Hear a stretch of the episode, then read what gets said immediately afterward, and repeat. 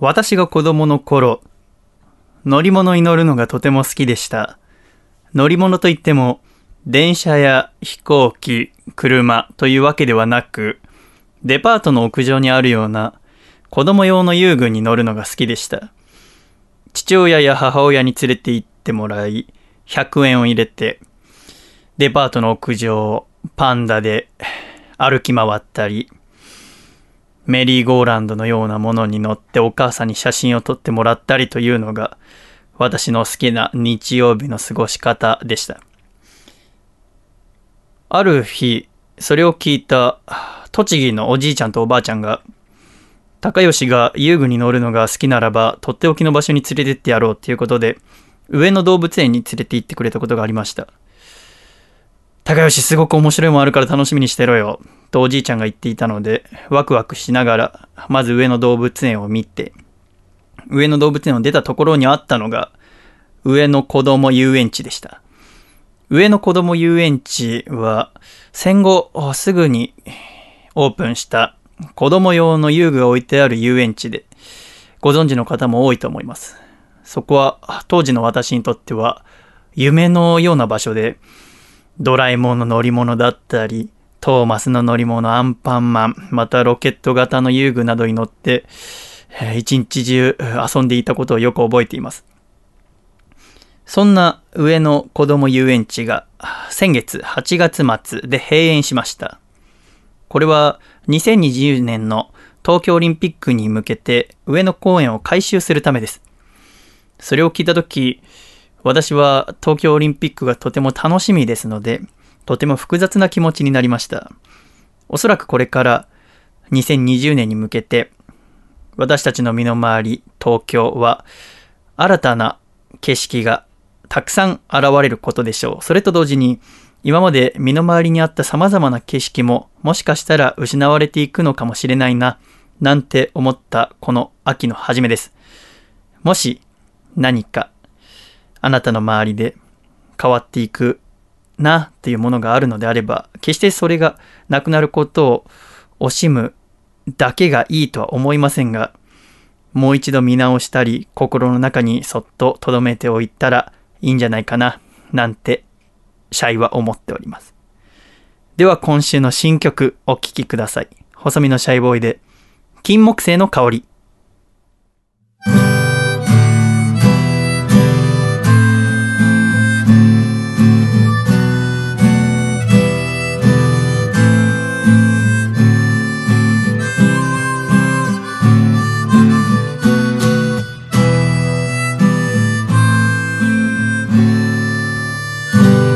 誘われたのさ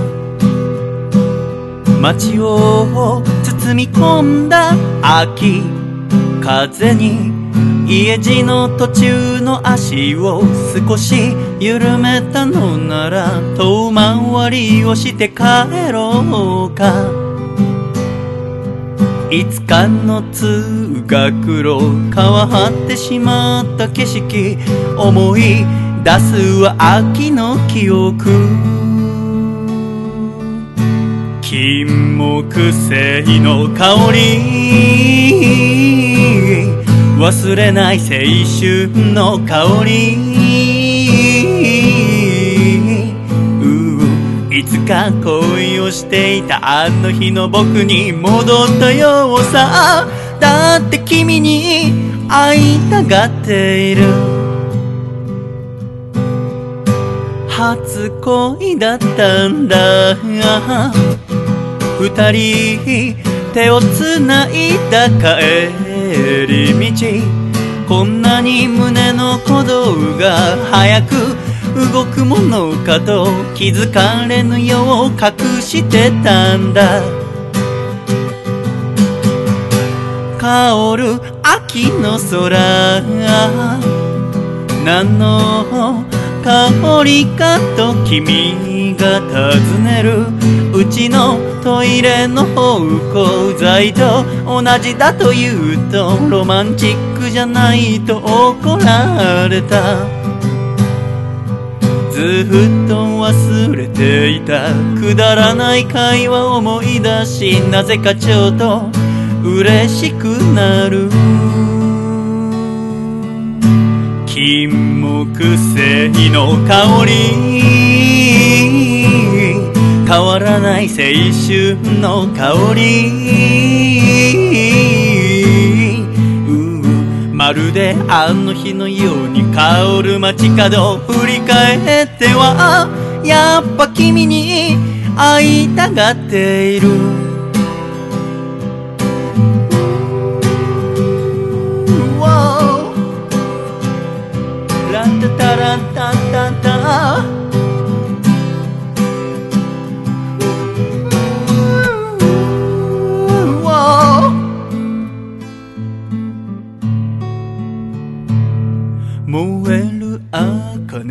空たまらなく苦しくさせてまた今日が終わってゆく。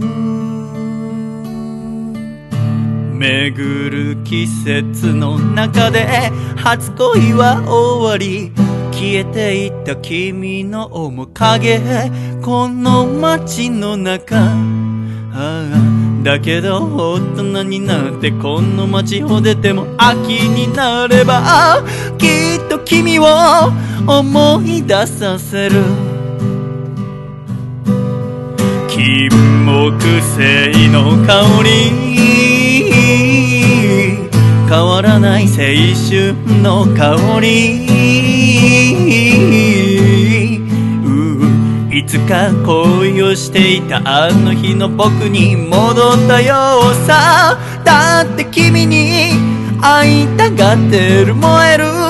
茜の空君に会いたがっている。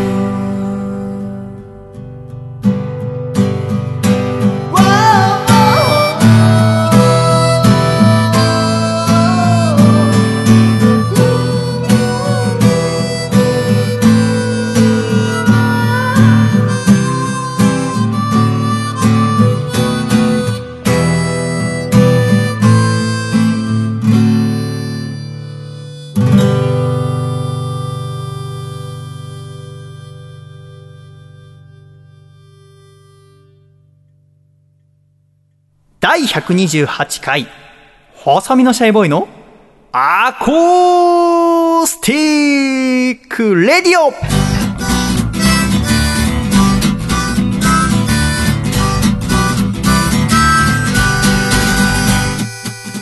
シャイ皆様ご無沙汰しております。細身のシャイボーイ佐藤孝義です。第128回、細身のシャイボーイのアコースティックラジオ。この番組は、東京都世田谷区三軒茶屋にあります私の自宅からお送りしてまいります。この番組のアシスタントはこの方です。どうも、アシスタントの楓です。よろしくお願いします。よ楓さんどうぞよろしくお願いいたしますろしくお。願いします。そしてこの番組の構成作家はこの方です。どうも、笠倉です。よろしくお願いします。笠倉さんどうぞよろしくお願いいたします。お願いします。お願いします。さて楓さん、はい第128回細身のシャイボーイの acoustic radio でございますが、おい。今週からこのアコラジはうんうん。笠倉大先生による構成でお送りしていくと。はい。なかなか分る。かりにくいところ、もう2年3ヶ月やってずっと構成作家として笠倉いたわけですけど、うん。この番組の骨組みは私がいつも作ってメールなどを笠倉が選んでくれておりましたが、うん今回からは内容においても笠倉先生が手掛けていくということで、うん。うん。はい。早くもオープニングではい。私にどえらいことさせてくれました。何ですかあれ。語りをね。ちょっと細見さん、ちょっとオープニングでまず語っていただきまして、で、新曲流してドン行きましょう。え あ、はい。なんださっきの。ね一人喋りをね、うん頭で聞かすという構成でございます。はい。どうだったんですかね？およかったと思いますよ。今までにない。なんで上からだまあそう言うしかないでしょうけど。恥ずかしくて。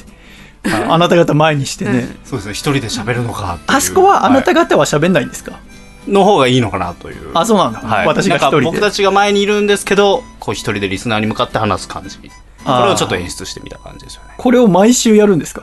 毎週、あ、まあ、それでもいいのかなって今聞いた感じでは思いましたけどね。子供の頃私は 毎週いつもとトーンが違うと思って。びっくりしましたけど、ジェットストリーム始まるのかなみたいな。そっちに行くのかって思って。だって元気に喋っても元気に喋ったところであなた方い反応してくれないんでしょだって、はい。だったらあれで喋るしかない。高吉が喜ぶならと言って。なんでちょっとノスタルジーな気分にならなきゃいけないんですよね。えーでも新しいアコラジということで、はい今週お送りしていきたいと思いますが、はい。これを収録しているのは9月15日の木曜日うん。ということで今週から毎週木曜日に収録していくうんはい。えー今週楓さんが先に来てその後笠倉くんやってきてで3人で喋っていって今週なんかあったみたいな話をいろいろ楓さんともして、で笠倉くんともいろいろしてはい。でまた楓さんと楽しく喋ってたら笠倉がね「今週僕誕生日でした」急に。なんとなく私も楓さんも知ってましたけどね。はい。あくまでこっちからは絶対話さない別に楓さんと口裏合わせしてたわけじゃないですけじど。心の中で全く触れなかったらどうするのかなと思ってたらはい。自分から切り出すっていうやっぱ言っちゃいますよね。そんなに寂しい？いや、寂だっしい。てあー家では嫁さんと娘が祝ってくれたわけでしょ？そうですね。あなたの誕生日は9月13日はい、13日です。の火曜日？火曜日です。今年は、はい。で25歳25になりました。になったおめでとうございますそうですありがとうございます。おめでとうございますありがとうございます。本当に、本当に思ってますね。ちょっとマイナーコードで祝ってみましたけど 誕生日は何かお祝いとかしてもらったんですか？そうですね。あの、靴をプレゼントでいただきました。誰から？嫁からですか？はい。あの、へー嫁さんからいただきましたね。アディダスの靴ですね。去年もアディダスの靴だった。そうよね去年も靴買ってもらってましたよね、はい。いただきました。一年に一足。そうですね。なぜ靴なのかな？うーん、まあでも付き合ってる時からプレゼントはなんかよく靴をもらうんで。へえそれって楓ちゃんどうなの？いいんじゃないですか？よくあるの？ことなのかな？あ、でも結構周りの友達とかも聞きますね。靴ってさうん。結構さ好き嫌いがある気がするから私、は靴、まあ、もらったことないし、まあ、他の関してもらったことはないんだけど今 靴は嫌だなって言うとももらったらやっぱ嬉しいんだろうねでもね。嬉しいですね。あそうなの、はへえ今年はアディダスの白と黒の靴。そうですね。じゃあこれ履いてまた1年頑張ろうはい。ということですか。家族他の実家とかからもメールとか来るんですか？ああ、実家からは、あの、兄弟から、うんあの、LINE が来て、弟と父親妹父親も来ましたね。はあそうい。で、母親からは、手紙とともにプレゼントが届きました、大う阪から。ーん、あそうですか、いそうですかおめでとうございますねありがとうございます。別に私と楓さんは何も用意してませんけど 心からの祝福を。あ、ありがとうございます。ははい。ありがえとうございます。怒ってんの？いや、怒ってないですよ。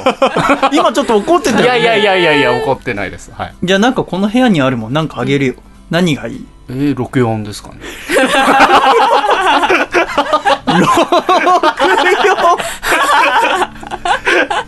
64はあの先週のアコラジでしゃべこれからソフト全部集めようっていう話をしたところじゃないですか それをね、プレゼントで重なっていく。ちょっと何でもいいよって言った手前グッときてしまう。まさか64に行かれるとは思いませんでした、えー先週ちょいとお話ししましたけども任天堂64というゲーム機、楓ちゃんはあやったことないということでしたけども、ね。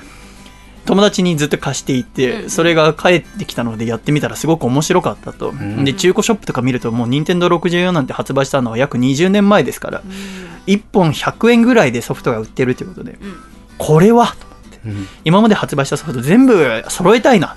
とうん。今いろいろ企んでるとこなんでございますが10月2日のワンマンライブが終わったらもう積極的にねいろんなとこもう宝探しのように全国回りたいなと思って 思っているって話をしたばっかの64 笠倉がかっさらっていくこと びっくりしましたが今日この収録をする前に3人でねうん。初めてゲームやってみましてね6464そうですねね。で一番人気とも言っていいソフト大乱闘スマッシュブラザーズをねうん。やりましたけどもええ2人をボッコボコにしましてね 強い強い、細野さんが。でもね私はねえー仲間内ではあんまり強い方じゃなかったねやっぱ真渡りの強さにはかなわなくてね真渡りさんは強いです真渡りさんやっぱその大学の寮で休み時間とかね行って群馬の真渡りってやつがいるんだけど。うん。めちゃめちゃ強くてね。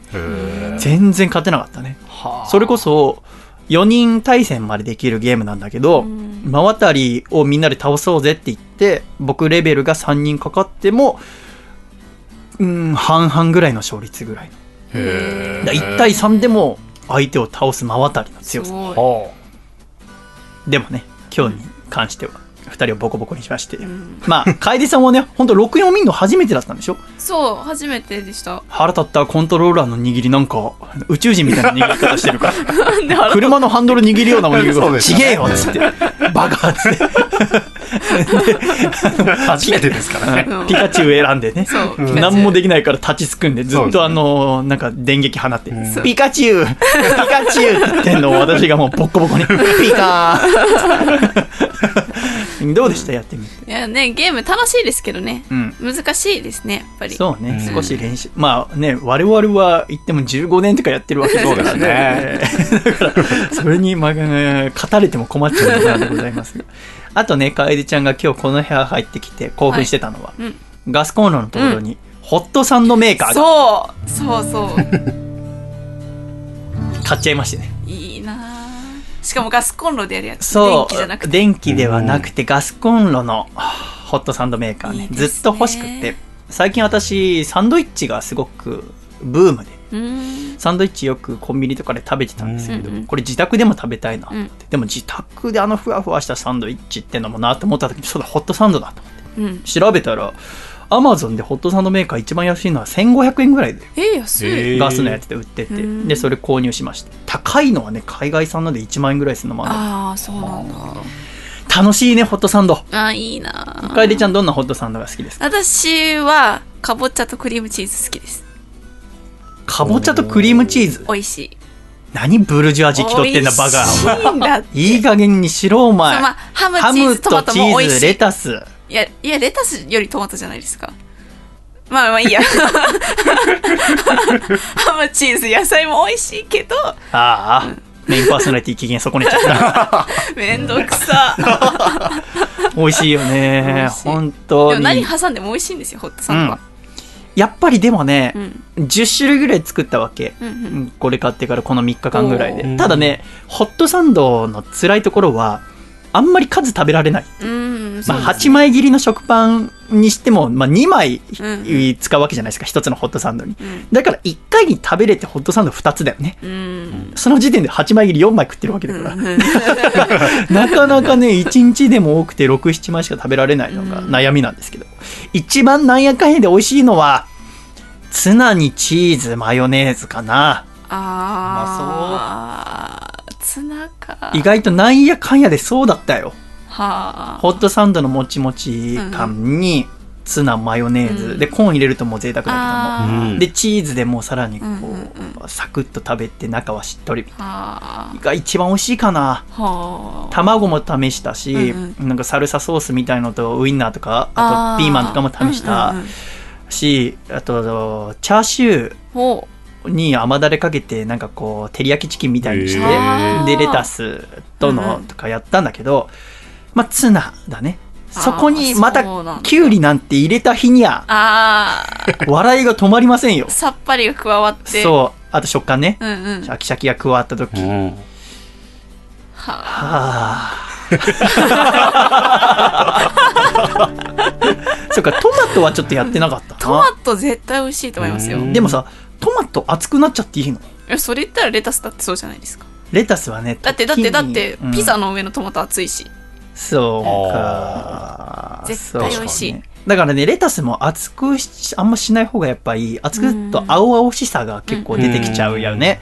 だから私のはそんなにパンとパンがピタッとするタイプじゃないのでう、んうん。うん、レタス挟むときは最後に挟んだりするけど。あでもやっぱりね、ちゃんと閉じてた方がホットサンドっぽいよね。ーうんうんっていうのありますから、うんちょっとますます来週のアコラジまでにはちょっと甘いホットサンドもチャレンジしてみあいいですね。クリームあんこうんうん。とか、うん。カスタードとか、うんうん。ちょっとフルーツサンド系のやつにもチャレンジしてみたいなと思って、一回ヨーグルトとパイナップル入れたことあります。どうだった？美味しかった。それはべちゃべちゃにならないの、まあそのちょっとべちゃっとなりますけど、ね。でもあの出来たてをすぐ食べるので。うんなんかそのパンのサクサクがちゃんと残ってて、ううんちがちょっとべちゃっとなってる感じ、美味しかった。美味しいのか。美味しかったです、やってみるか。うん、ちょっと笠倉買ってきてもらっていいか。構成とかいいか。ら 笠倉はホットサンドを食べるとしたホら何？ットサンドあんまり僕馴染みがないんですけどでもへツナツナのイメージですね僕は。えー、多分それしか食べたことないぐらいバリエーションがあんまり分かんなかった卵とかも分かんない卵もあります、はうん。い、その2個ぐらいですね。まだだから楽しみきれてない感じはするんですよね。家でやってみ？やってみます。あ1500円ぐらいだったらもう買おうと思います、うん、うんホットサンドメーカーいいよ、はい。すごく。いいですね。私も買おう。ぜひやってみてください。誰が一番美味しいホットサンドを作れるか。まあ多分私ですね。多分俺だな。いや私 いや絶対絶私対私。ぜじゃあなんで？私の方がホットサンド歴も長いし人生長いから。いやいやいやいやいやでも7年長く生きてるし。でもなんかその辺のセンスに関しては多分私の方がいいと思う。その過信がね。満身ス。いやいやいやいやいや。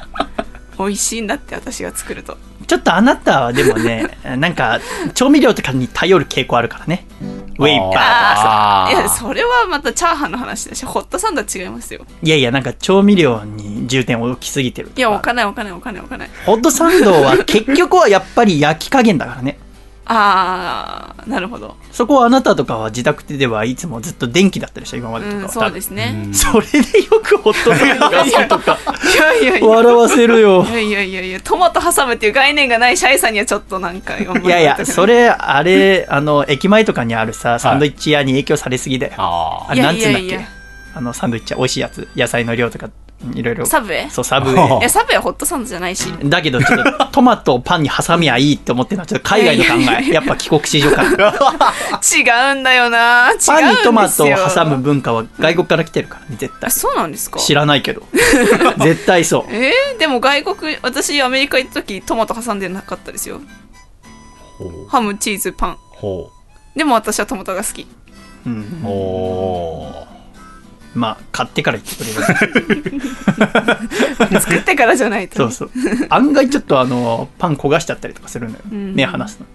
あとチーズがまんべんなく溶けてなかった。ううん。んぜひ試してみてくださいまし。あとは、うん。美味しいホットサンドあったらねうん。レシピとか教えてほしいですね、さて私のこの半年間の生きがいとも言ってよかったとと姉ちゃんですね。ほうんなんと10月1日の土曜日をもって最終回終わりということ。うん。寂しい。うん。結局楓さんと笠倉は見てなかった。ちょこちょこ見てます。見てないですね僕は。あそう。楓さんはおかしいよね。ほんとちょこちょこ見る。そうちょこちょこ見てー。お母さんが毎日見てるので。連続テレビ小説。お母さんが毎日見てるんであれなんでこの人戻ってきたの？これはこうこうこういう経緯でっていうのを全部解説してもらいながあらうん。見ますそれはさあの間違っても私とと姉ちゃん見たとは言わないでね。いやいやみうんまあまあ見切ったとは言えないですね。確かに。笠倉は今まで朝ドラってみ全部見たって経験は？はアマちゃんだけですね。出た、うん。話題作だけ見る。アマちゃんだってはい。いうやつ駆動感だから。でも私も朝ドラ初めて全部見ることになると思うんだよね今回うん。とど姉ちゃん、でこのアコラジッコの皆さんの中にもまあもちろん好きだよって方もいれば一回もまだあ見たことないよってやっぱ毎朝みんな大変だよって方もいると思うんですね、うんただやっぱ1回15分ですし、で月曜から土曜ですけどもやっぱ空いた時間とかに見る習慣さえつけてしまえば見れるんですよね。ううん。んでまた面白いんですよこれがまた。ということでぜひですねラスト1週間だけでもですね見ていただいてそれであ朝ドラって面白いんだなっていうのを、ぜひ共感していただきたいと思います、うん。来週第129回のアコラジはとと姉ちゃん最終回直前。お。朝ドラをみんなで楽しもう会。と名付けましてですね。なるほど。皆さんと一緒に今までのとと姉ちゃんについて全て振り返っていこうと思います。ほでラスト1週間をみんなで一緒に見てううん。で朝ドラっていいもんだなって。これで面白かったら次のも見りゃいいし、あー。あんまりこう自分に合わなかったなと思ったら、ちゃんと見たけども合わなかったっていうことで見なければいいわけでございますね。うんということで来週はとと姉ちゃんスペシャル。ということで私だけではね、笠倉見てない、かえちゃんも私にとっては見てないのと同然でございますから。ということで来週は素敵なゲストをお迎えしてお送りしたいと思います。来週は漫画家の榎谷勝正先生を迎えて、とと姉ちゃんスペシャルをお送りいたします。榎谷先生は朝ドラ大好きっ子。で、いろんな作品見てらっしゃいますから。で、もちろん、とと姉ちゃんも見ておりますので、朝ドラの楽しみ方、そしてとと姉ちゃんの魅力をですね、漫画家の榎谷先生にいろいろ 教えていただきたいと思っております。来週楽しみにしていてください。では、お送りしていきましょうか。この番組は、スポンサーの皆さんからの支援によって成り立っておりますが、今週、また新しくスポンサーに加わっていただいた方がいらっしゃいます。その方は、東京都のラジオネーム、ココロさん、女性の方です。ありがとうございますあ。りがとうございまますす。ココロさんはアコラジにメールなどは送ったことがないとのことなのですが、今回スポンサーについていただきまして、そして来月アコラジスタジオ見学ご希望ということで、うん。この場所に来ていただけるってことですね。うんうん。このラジオネームのココロっていうのは、あペットのワンちゃんのお名前らしくてですね、可愛らしいですね、ココロ。うん。3文字いいですから。ね。うんうん。楓さん本当に可愛いと思ってますか？え思ってます。楓さん犬苦手じゃないですか？あでもおばあちゃん家に犬いるんですよ。なんていう名前なんですか？ラグナです。ラグナビーチから取って。え？ラグナ？そうそうそう。ビーチの名前から取りました。あそうなんそうです。ありがとうございます。いいえ。ということで、新たなスポンサーを加えて、ますますパワーアップしていく細身のシャイボーイの acoustic radio、今週もよろしくお願いいたします。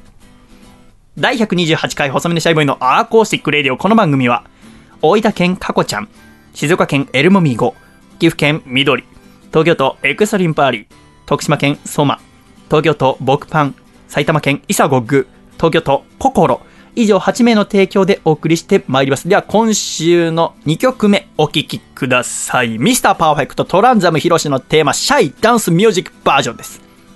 どうぞノ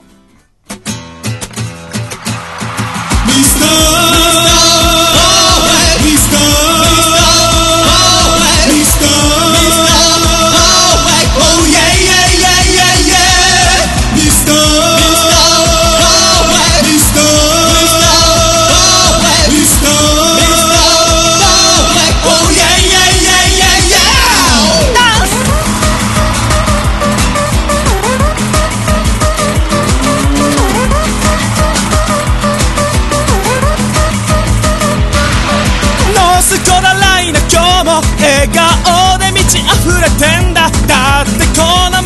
はミスターが平和守ってくれてんだ。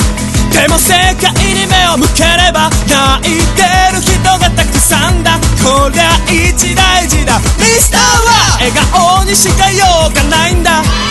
西の空呼んでくれこの僕の名前を。どんな時だって飛んでゆくぜ。ミスター。ミスター。ミスター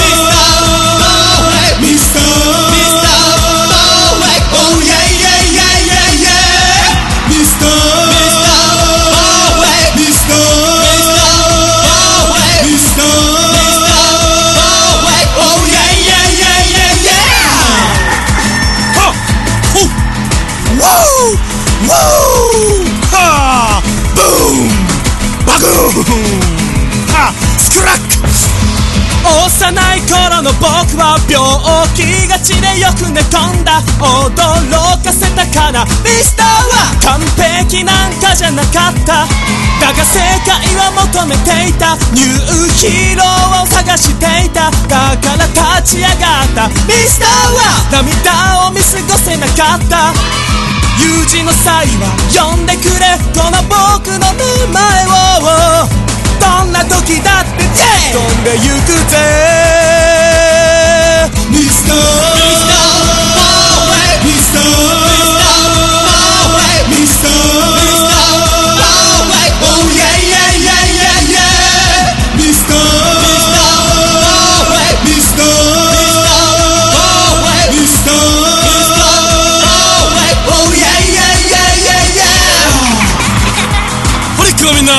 最後まで聞いてくれて Thank you so much! 辛い時悲しい時強大な悪と戦わねばならない時はこの曲を聴いて勇気を出してくれ!右のミスターパンチ左のミスターパンチそしてとどめはパーフェクトブレックスで3カウントだ!あーこのミスターがどんな敵でも倒してやるぜ!ありがとう! Thank you so much! ドーンメッセージありがとうございました。ミスターパーフェクトトランザムヒロシのテーマ、シャイ DM バージョンでした。では、ジングル栃木県、ラジオネーム、山田三号さんからいただいた、細身のシャイボーイをお父さんと仲直りするホウホウ。お父さん、広島カープの帽子を見るたびに、視力検査気分で「右！右!」って叫ぶのはやめてよ。せーの。細身のシャイボーイのアコースティックラディオ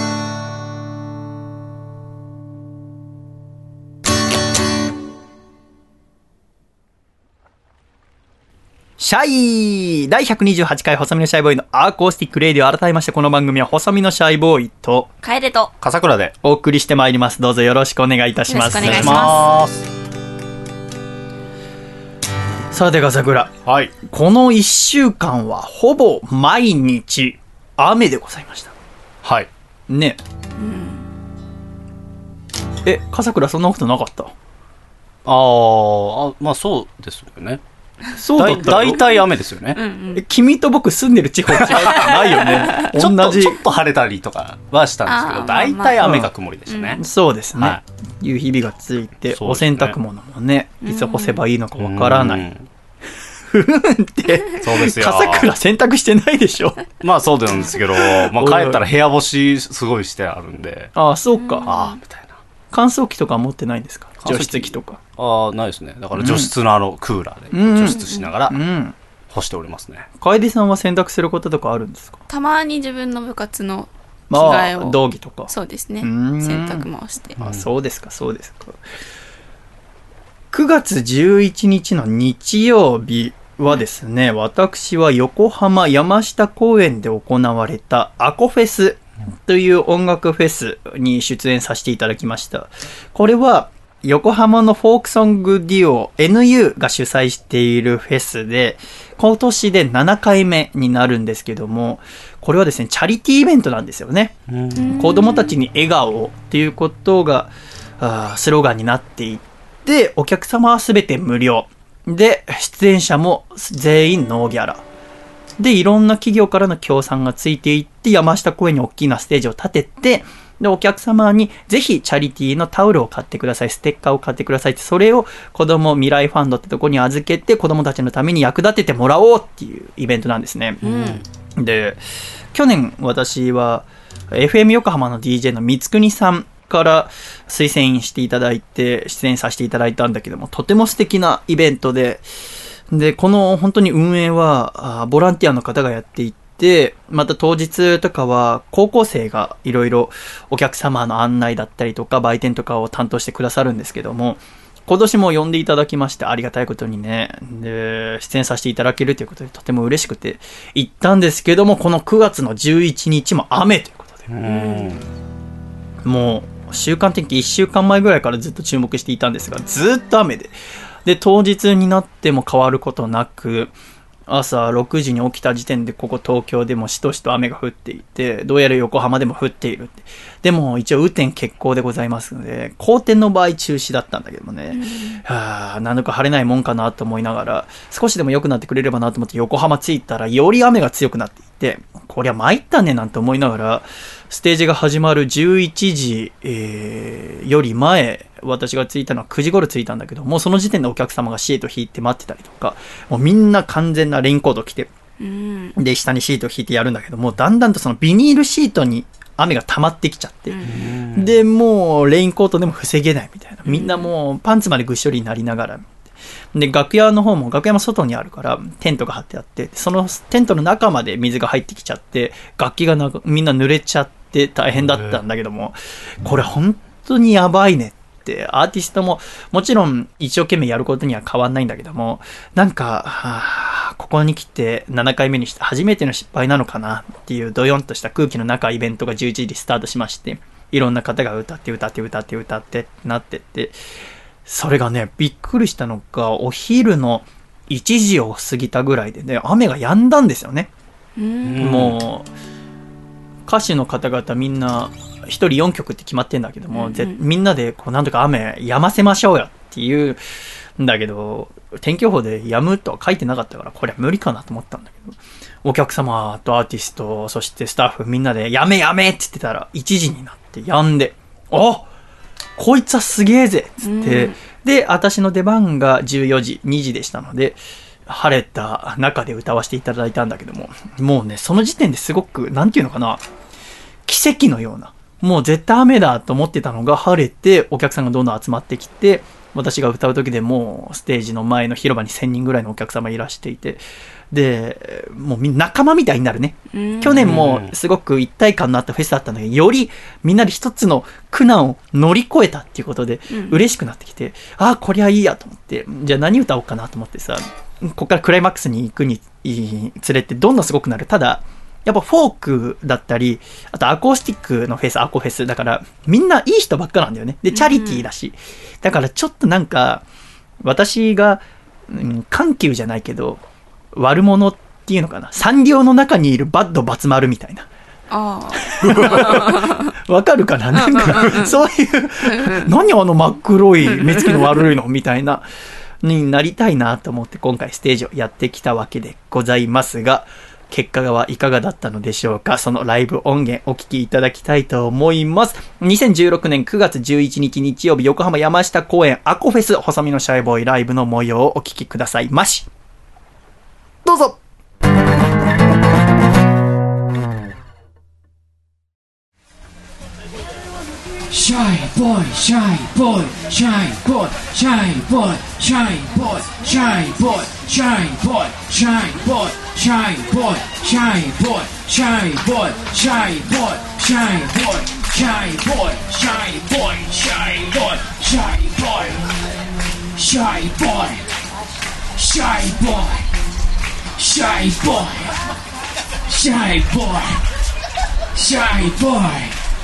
シャイボー。イあ、喋りした。あ、り。いや、私、シャイボー。イ私、フクシー。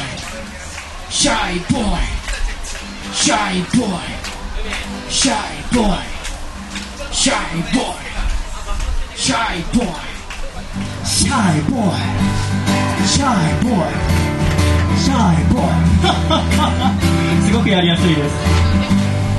あーすごい、傘がないから手拍子できますね。ちょっとだけチェックさせてください。ベイビー、手をつないで、アコフェス行こうぜ。ウォーベイビー、夢抱いて、アコフェス行こうぜ。ウォー日が昇らぬ朝もあるだろう星灯らぬ夜もあるだろうな時はみんなで歌を歌おうよそれで大丈夫。きっと大丈夫。ベイビー手をつないで。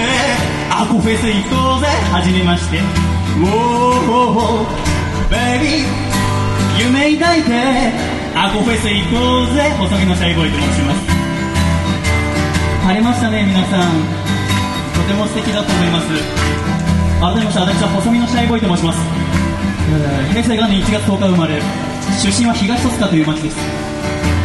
白い服を着ているのは私は東京商船大学という船乗りになるための学校を卒業したのでその時の制服を着ながら歌っております。なので私はあ6年間船の勉強をして、えーこの大桟橋埠頭からも出たことがあります。私がシャイが初めて喋ってる時は手拍子しなくて大丈夫ですよ。申し訳ないですこれ先に言うべきでした。申し訳ない。おっちょこちょいのところあります。申し訳ない。笑うしかないです私が初めて海に出たのは18歳の時でした。横浜の大桟橋埠頭から今日と同じぐらい土砂降りの雨でした。その時シャイ思ったの。なんで雨なんだよって。佐藤健初めて海に出るこの日が雨なんて。私の機関士人生どうなるのかなって不安になったんです。したらね出港式っていう船出る時の挨拶で船長が言ってくれた言葉が今でも覚えていて船にはいろんな言い伝えがありますって。例えば、甲板、えー先頭の方とかで口笛を吹くと嵐になりますだから外であら、えー口笛を吹くのはやめましょう。いろんなことを教えてくれましたそんな古い言い伝えの一つに雨で出港した船旅はとても素晴らしい旅になるというものがございます。今日このアコフェス。雨での出港となりましたが船の言い伝えによれば今日素晴らしい旅になるでしょう細見シャイボーイと申します。どうぞよろしく。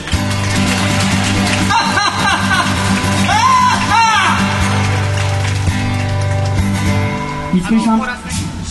Boy, shy boy, shy boy, shy boy, shy boy, shy boy. 細身のシャイボーイはじめまして。はじめまして大好きで、細身は。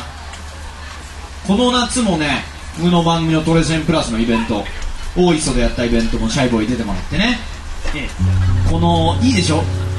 ほこれぞ弾き語りでしょ？語るんですよ、シャイボーイは。シャイボーイずっと船乗ってたんですけど、船が、船の暮らしがきつくなっちゃって、船降りたんですよね。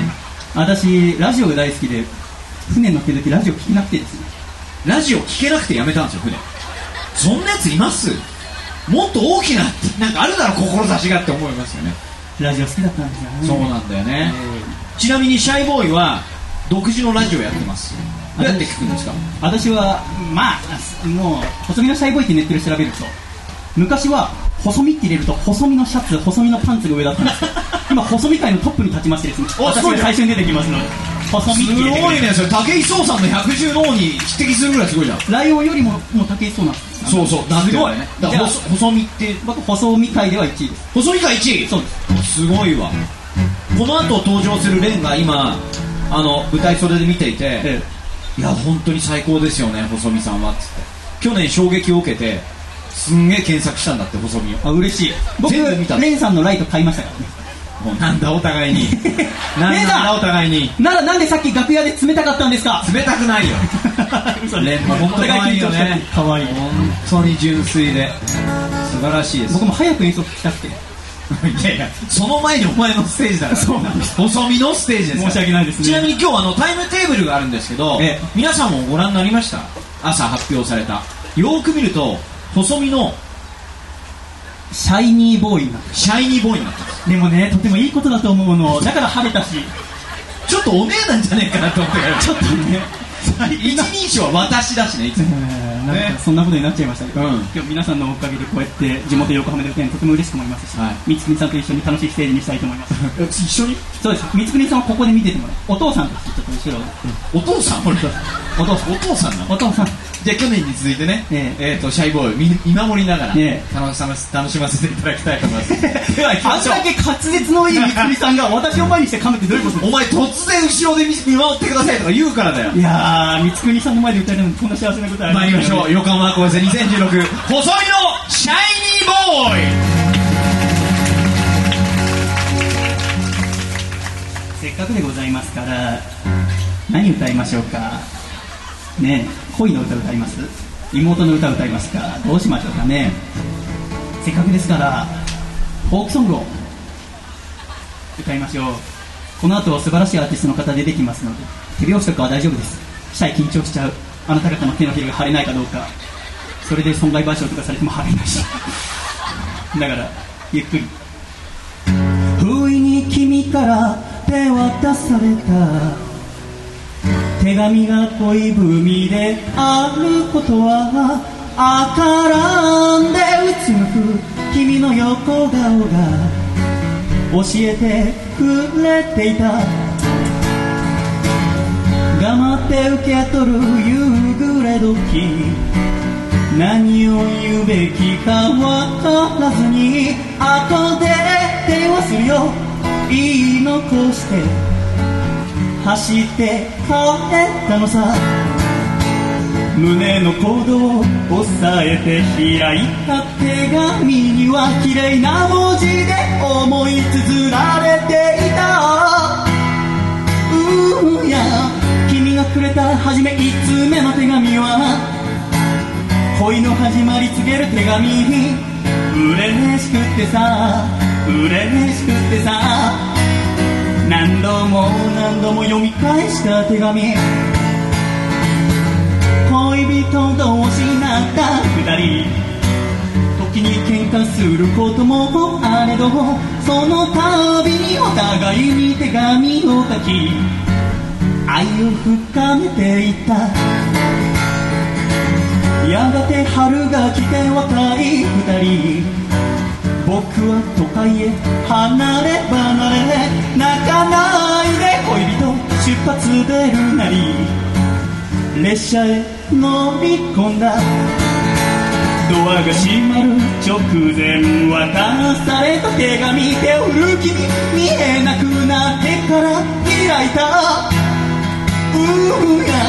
君がくれた7つ目の手紙はしばしの別れを惜しむ手紙寂しくてさ寂しく捨てた。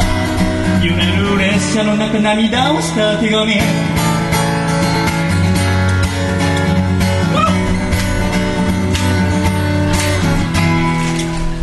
慣れない都会の暮らしの中に安らぐ時間も見つけられずに電話越しふるさと君に強がり平気を装った。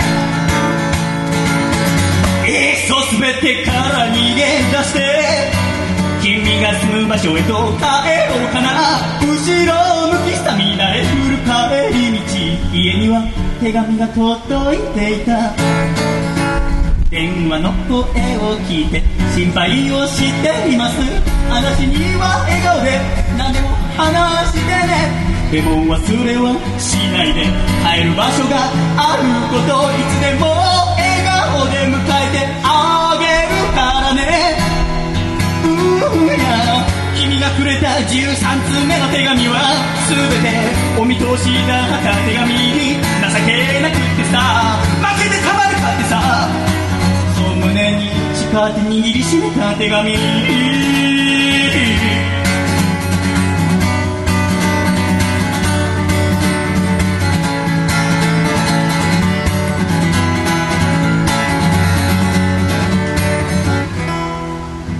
都会の暮らしにも慣れ始めて。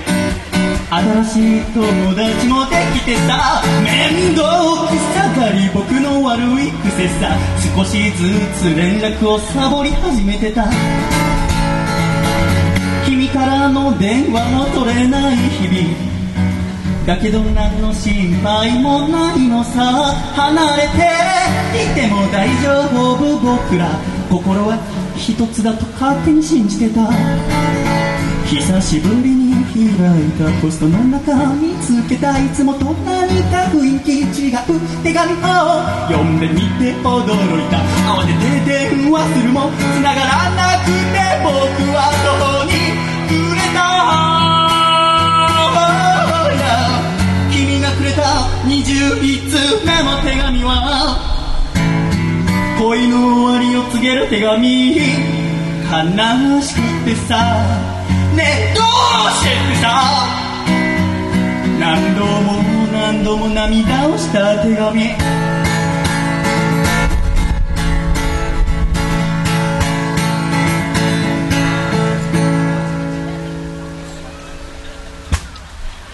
あなたと離れて暮らした日々に私は気づかされたのです。自分で思っていたよりも私とっても弱かったあなたを都会の綺麗な人に取られてしまうのではないかしら。不安は募れど減ることはなくて私は辛かった。な時元気づけてくれた人がいました。私にはそれがとてもありがたくて。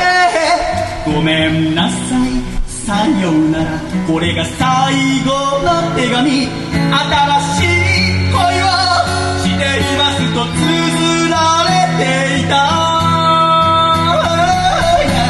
君からの最後の手紙そっと閉じて。僕からも最後の手紙書いた。手が震えて文字涙で滲んで何度も何度も書き直した手紙。君がくれた21通の手紙は一つの恋の始まりと終わり。全て見届けて机の奥で箱の中今はゆっくり眠ってる。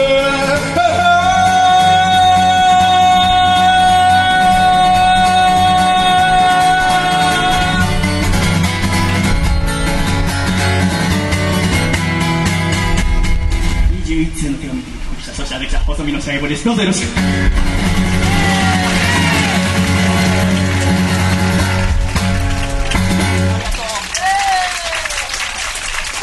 相変わらず乗りづらい曲だな。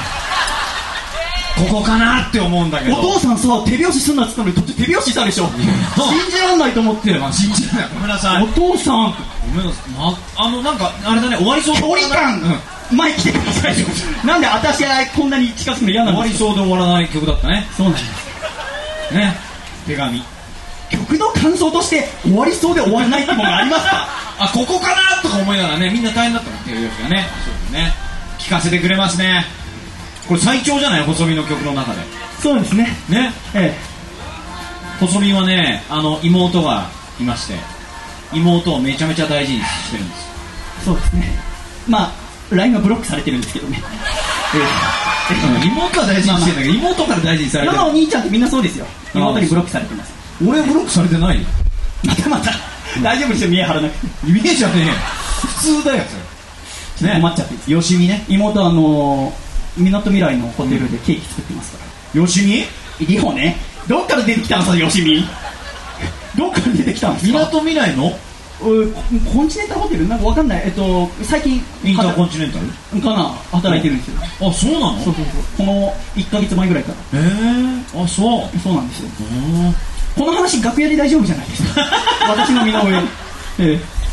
細身はどんな子供だったの？子供時代私は体が弱かったのではあそう。ずっと部屋でラジオ聞いてました。え？マジで？それマジで？そうですね。外に出らんなかったってこそうですね。うん。まあ普通人よりちょっと弱いぐらい。だったとうん。だからラジオが好きでしたね。心の支えがラジオだったんだ。そうですね。ああそうなんだあとね音楽ですね。うん。孤独にはなんなかったんだね。そうです。ね全然私は元気でした。うん。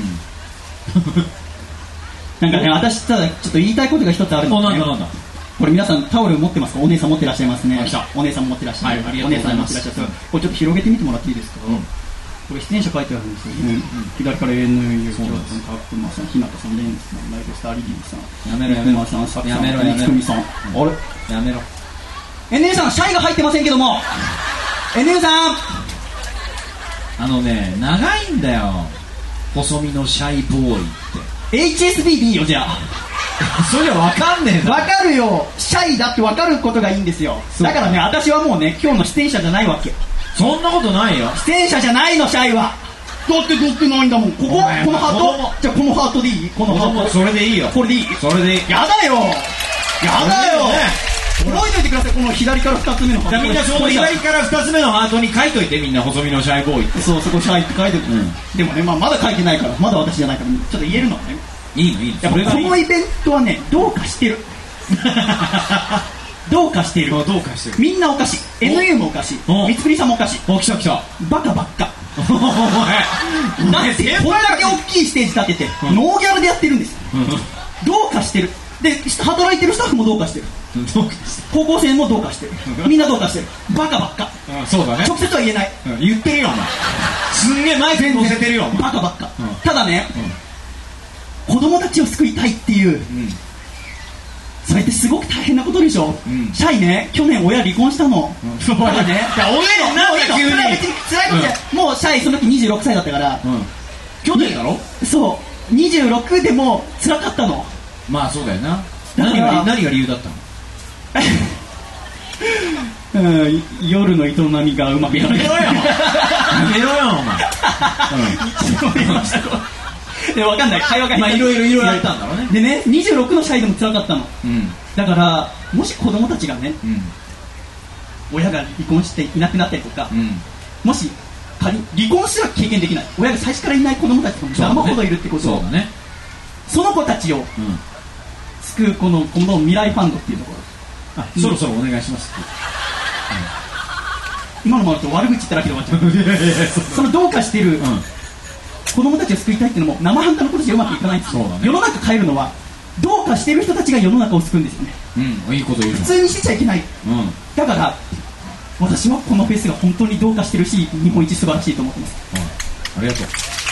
だからあとはだから名前は出演者じゃないから違うって。出演者じゃない。書いてない、NU さん 印刷会社の方。だから印刷会社私は出演者じゃないから言いますけどぜひあなた方が一生懸命働いて稼いだお金でこのタオルを買ってください、うん。したら NU 並びにスタッフが確実にそして子供も未来ファンで確実に子供たちのために働いてくれるグループにお金を届けてくれてその笑顔がまた広まってなんで僕たちただ子供なのにお金くれるんだうもうおかしい奴らがいる。そのおかしい人たちどういう人たちなのかなってこういう素敵なフェスやってる。音楽聴く心が豊かになる。自分たちが大人になった時にまたそういう子供たちを救いたいと思うと思う。その繰り返しで徐々にまずアコフェスってものをいつかなくしましょう。この子供たちに笑顔へなんていう言葉がまずいらない。もうみんな笑顔深いね。僕の目標はアコフェスを潰すお前なんだよ急に。悪役キャラか？子供たちをみんな笑顔だからあいいね。このフェスやる必要がないと。そういうキャラクターいいね。来年からそういう立ち位置にするか。荷が重い。なんかいいじゃん。絶対どどのチームにもいるじゃんそういう、最初からは荷が重い。だけどうん、どっちだよ？そのどうかしている人たちのことが私は大好きですしあなた方の汗水垂らしたお金を私たちにください。ありがとうございます。ありがとうございました。あのねさようなら。うん。さようならあの予定では23曲行こうかなって言ってたんだけど無駄話で終わっちゃったやんか。無駄じゃないなごめん。無駄じゃない。なんか言えよ。さようなら。さようなら。細身のシャイボーイ細身のシャイボーイ。細身のシャイボーイ Oh 細身のシャイボーイ。細身のシャイボーイ。じゃあ私が細身のって言ったらシャイボーイって言ってください。はいよせーの細身のシャイボーイ。いいね細身のシャイボーイ。細身のシャイボーイ。Oh yeah シャイボーイ。シャイボーイ。誠にありがとうございました後半戦も楽しんでってくださいね。細身のシャイボーイそして聞いてつけサンキューありがとうございました来年からアコフェスの悪役になりますおそれあれシャイボーイシャイボーイシャイボーイありがとうシャイボーイ何かなギターやばいぞギターやばいぞ細身のシャイボーイ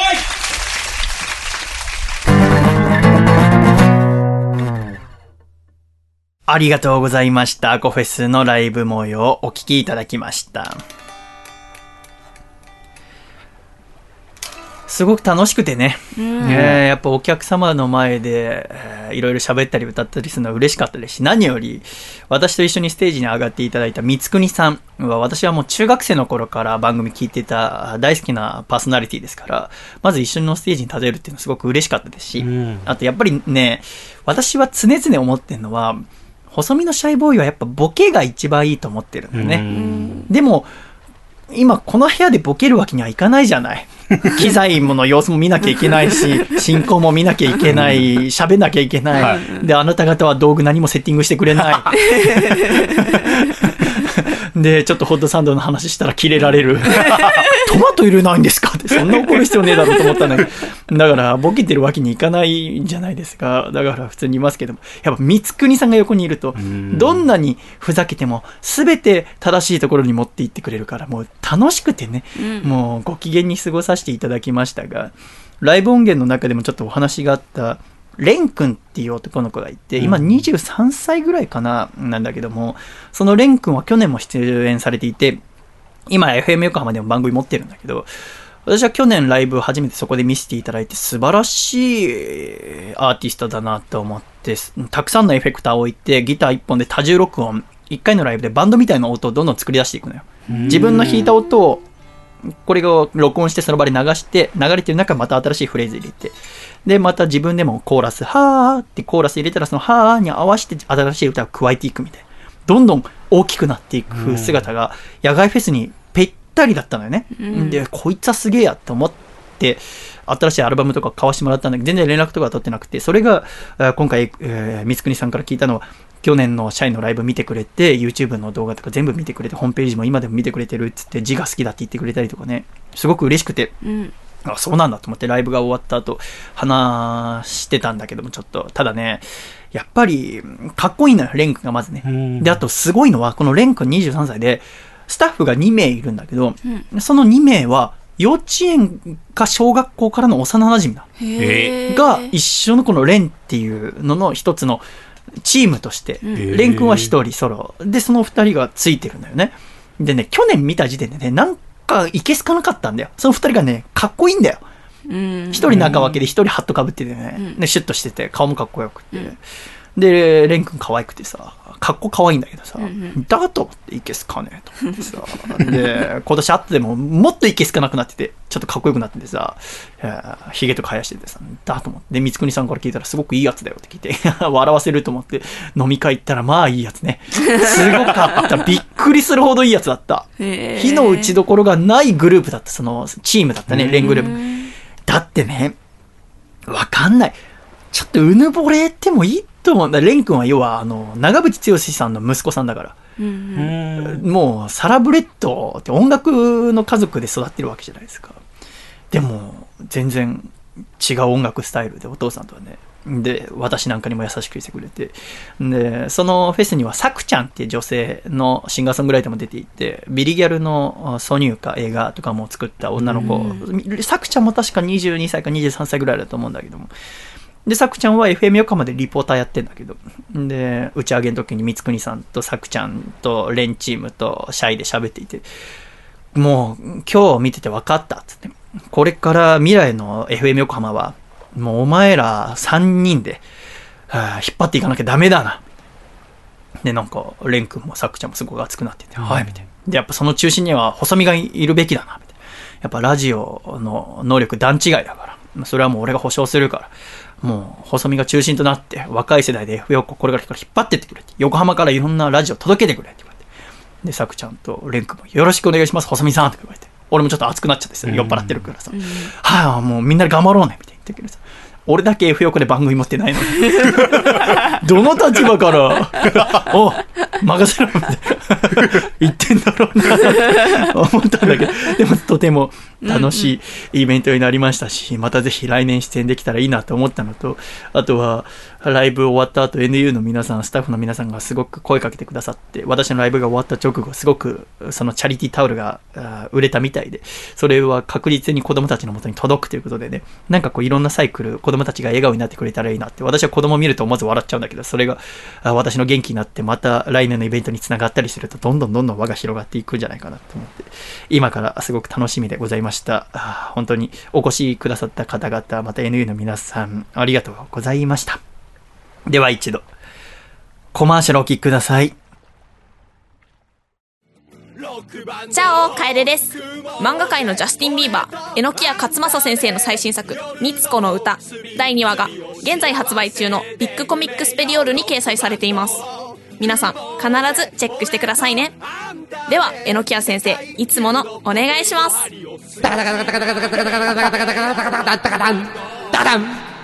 日々ロック全6巻も読んでね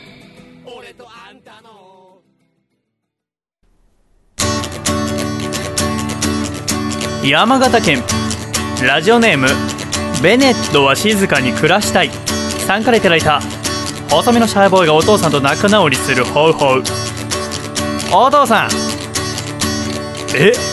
今回からアコラジは木曜日収録？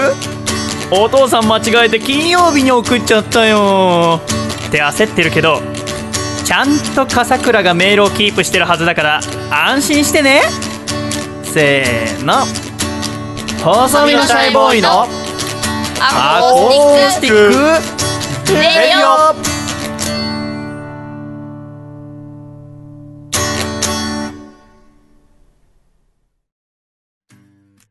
しゃいということで、第128回アコラジをお送りしておりますが、なんとここで笠倉のはい。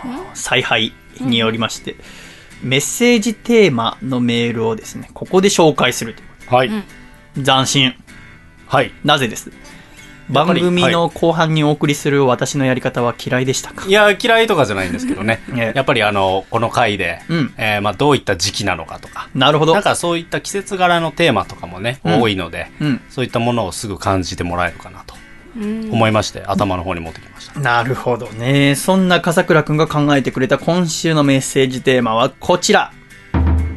あなたがこの秋に読みたい本ということになっておりました、笠倉。はい。あなたがこの秋に読みたい本でございますが、笠倉は何を読みたいですか？僕、先週あの、浅井亮さんの何者をえ読みたいと言ったんですけど、一週間でだいぶ読みまして、え。うん。あの、その中に結構ツイッターの表現みたいなのも出てくるんですけど、あーその意識高い嫌なやつがするツイートが僕がするツイートにちょっと似てて、へえ。あ、細見さんってこういう風に見てんだなっていうのがわかります。いやいや、僕は全然。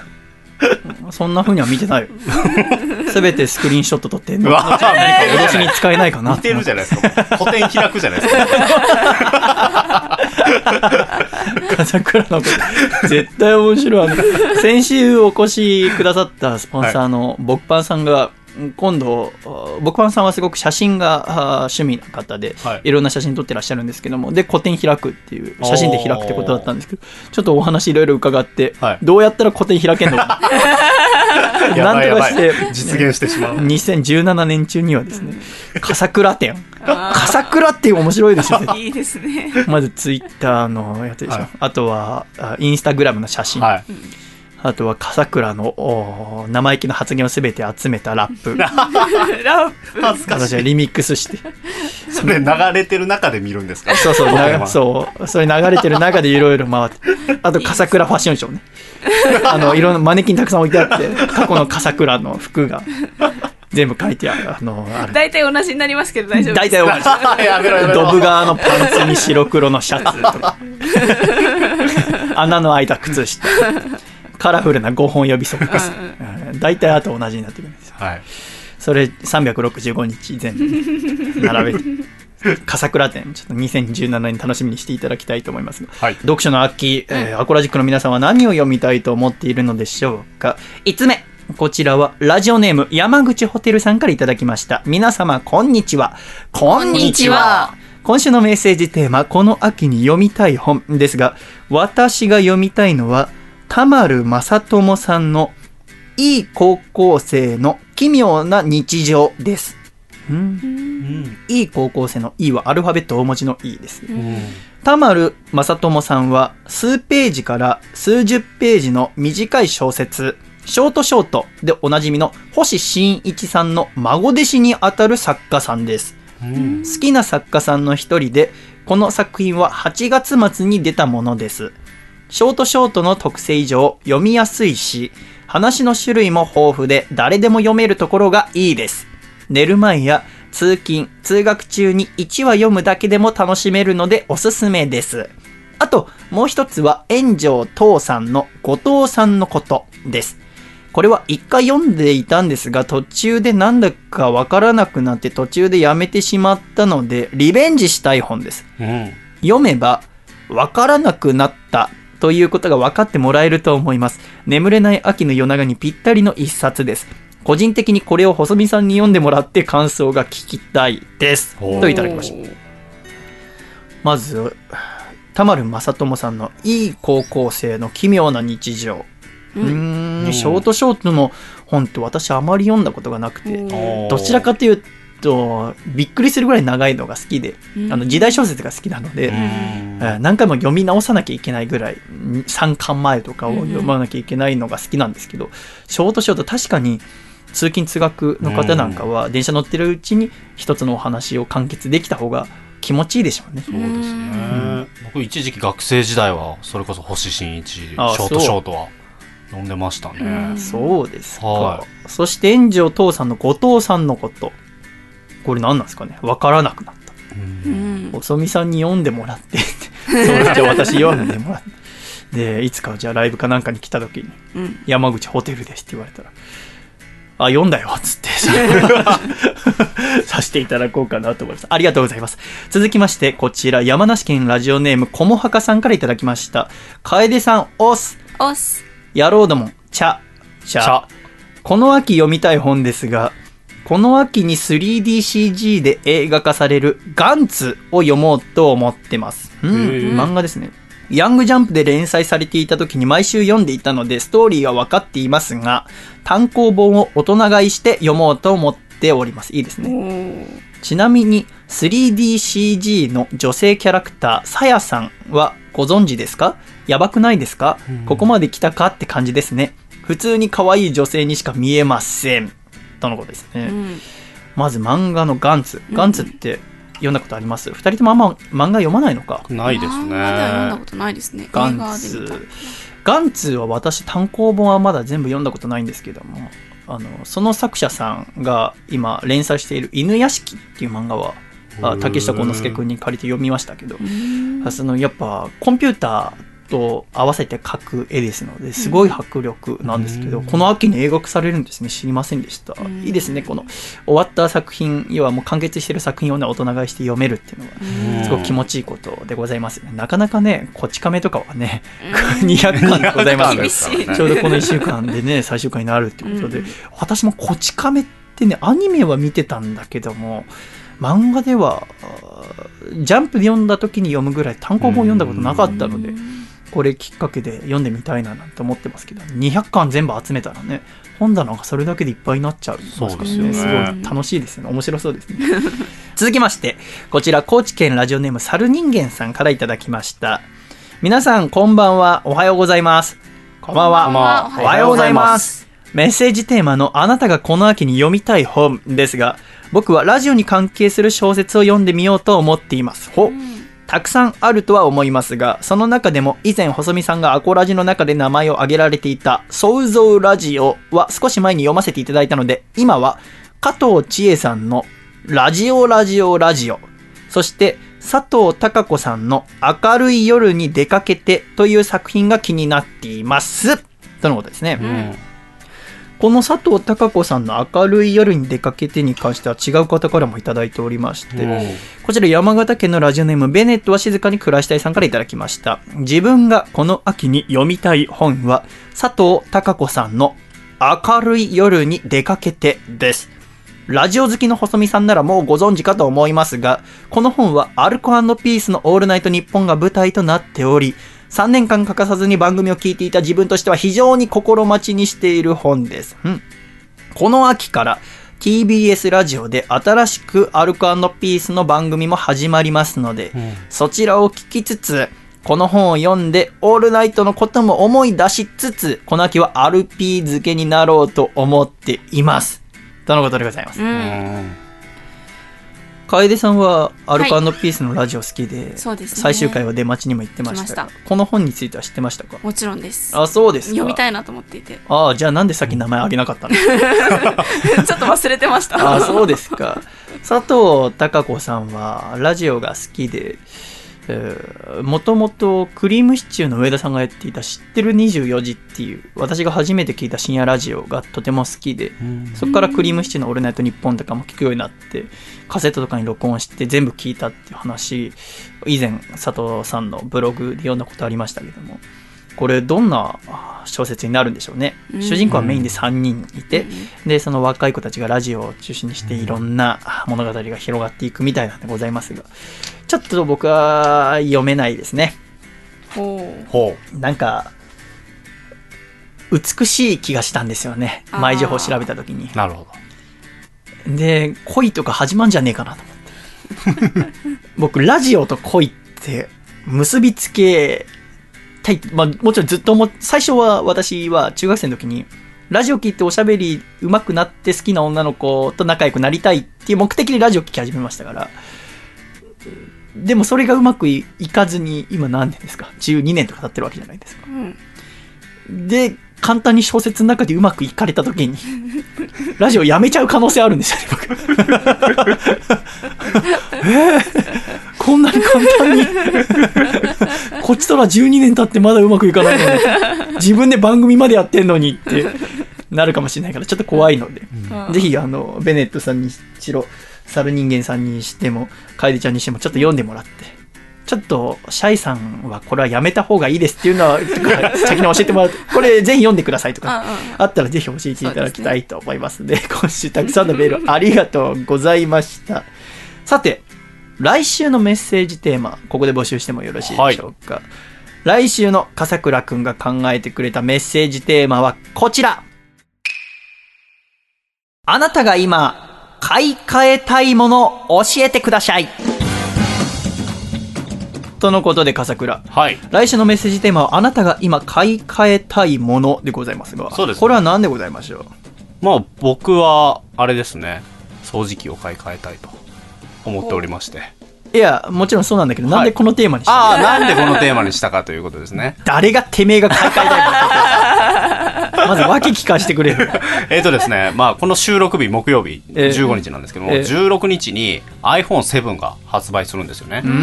そしたらやっぱりこう今買い替えたいなと思ってる人とかもいると思うんで、うんうん。まあそれも含めて、まあ、自分の生活の中で買い替えたいもの何かなと送っていただければと。iPhone7 にしたいの？僕は、まあ、割とミーハーなので、うん変えたいな。あ大丈夫？割とじゃないよ、はい。ガンガン。ガンガン。いやまあ魅力的だなと思うんですけどまだまあその契約とかね携帯はあるので、はまあいいかなって思ってるんですけどもあの掃除機を買い替えたいですね、あは iPhone よりも。あはあなぜ？全然今の、まあ、使ってる掃除機が機能性が良くなくて。うーん。でまあなんか娘とかもね食べこぼしたりとかするんでよく掃除機かけるんですよ。僕掃除係なんで。はあなるほど、なんでもうこう早くあいい掃除機家庭の中ではい。いろいろ役割分担があって、はい。笠倉はゴミ係。ゴミはい、掃除機係。何？ペコリューチェルみたいな。担当でございます。ゴミはい。うんうん。あそうなんです。そうなんだ。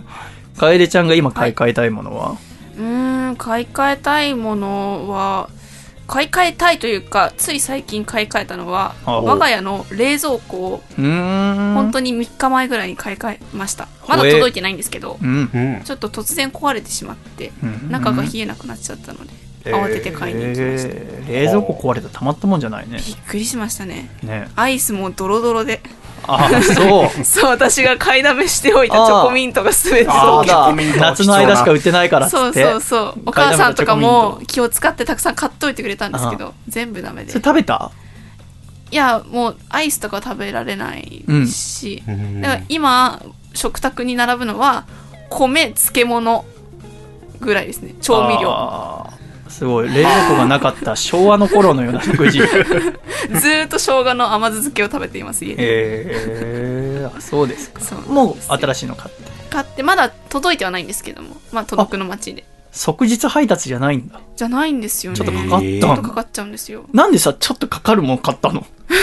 即日配達なんていくらでもあるんだろごい安いんですよね30万ぐらいのやつが18万とかで買えるっていううん。ちょっとイオンかなんかのキャンペーンで買ったのでまあまあそこは数日我慢しようということで。なるほどね。ちょっと我慢すれば安く買えるんだから我慢しようよっていうことでっていうこと。そうですね。はあそうですかまあねもちろんあのアコラジックの皆さん送っていただくときは電化製品以外でも構いません。し、うんうん。私が買い替えたいのは作家ですけどね。おーっと。おーっ先週からに匂わせてくるよなんか。大変気危ないね ぜひ皆さん送ってください。はい。この秋あなたが買い替えたいもの、はい。よろしくお願いいたします。懸命にテーマって書いてラジオアットマーク細身のシャイボーイ .com であなたからのメールお待ちしております。ではジングル。愛知県。ラジオネーム内藤隼人さんからいただいた細身のシャイボーイがお父さんと仲直りするホウホウ。お父さん。シルバーウィークで銀座をブラブラするのは楽しそうだけどさすがに銀色の全身タイツは目立ちすぎだよ。せーの。細身のシャイボーイのアコースティック。レディオ。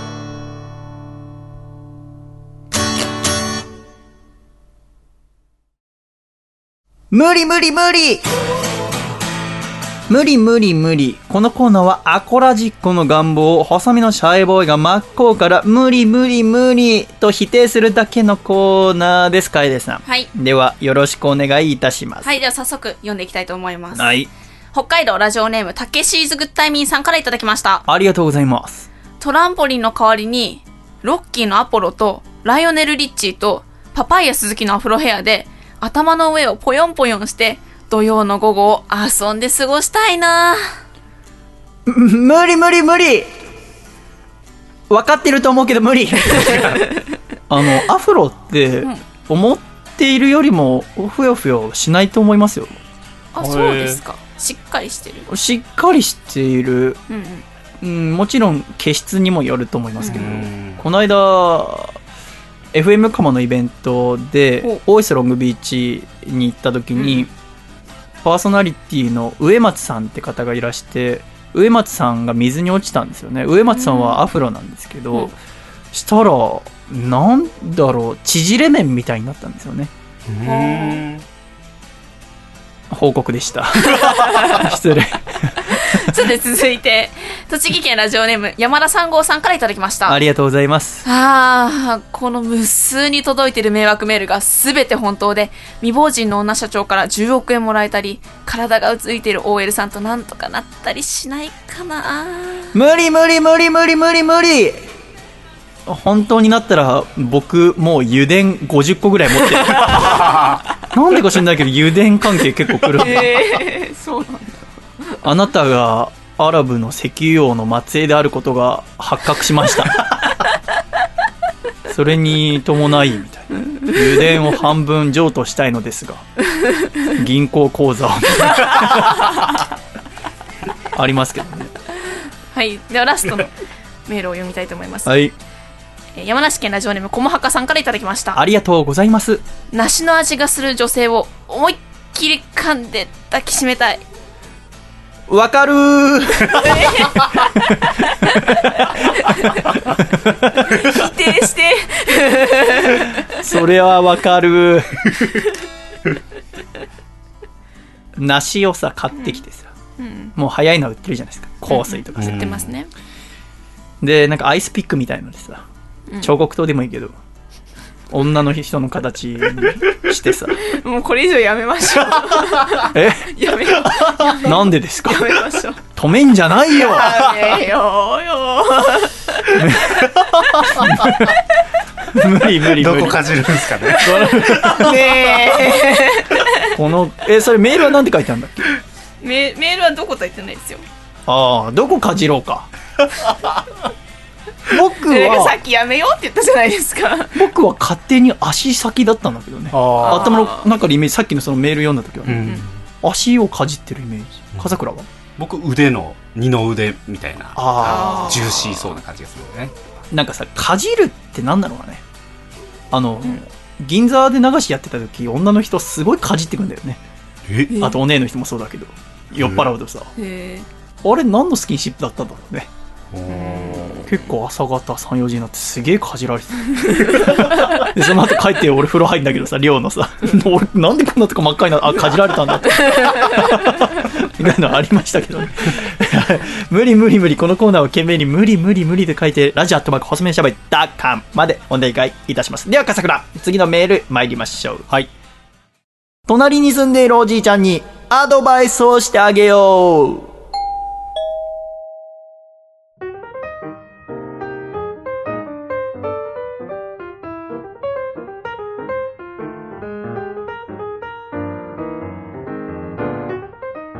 細身のシャイボーイの家の隣にはおじいちゃんが住んでいます。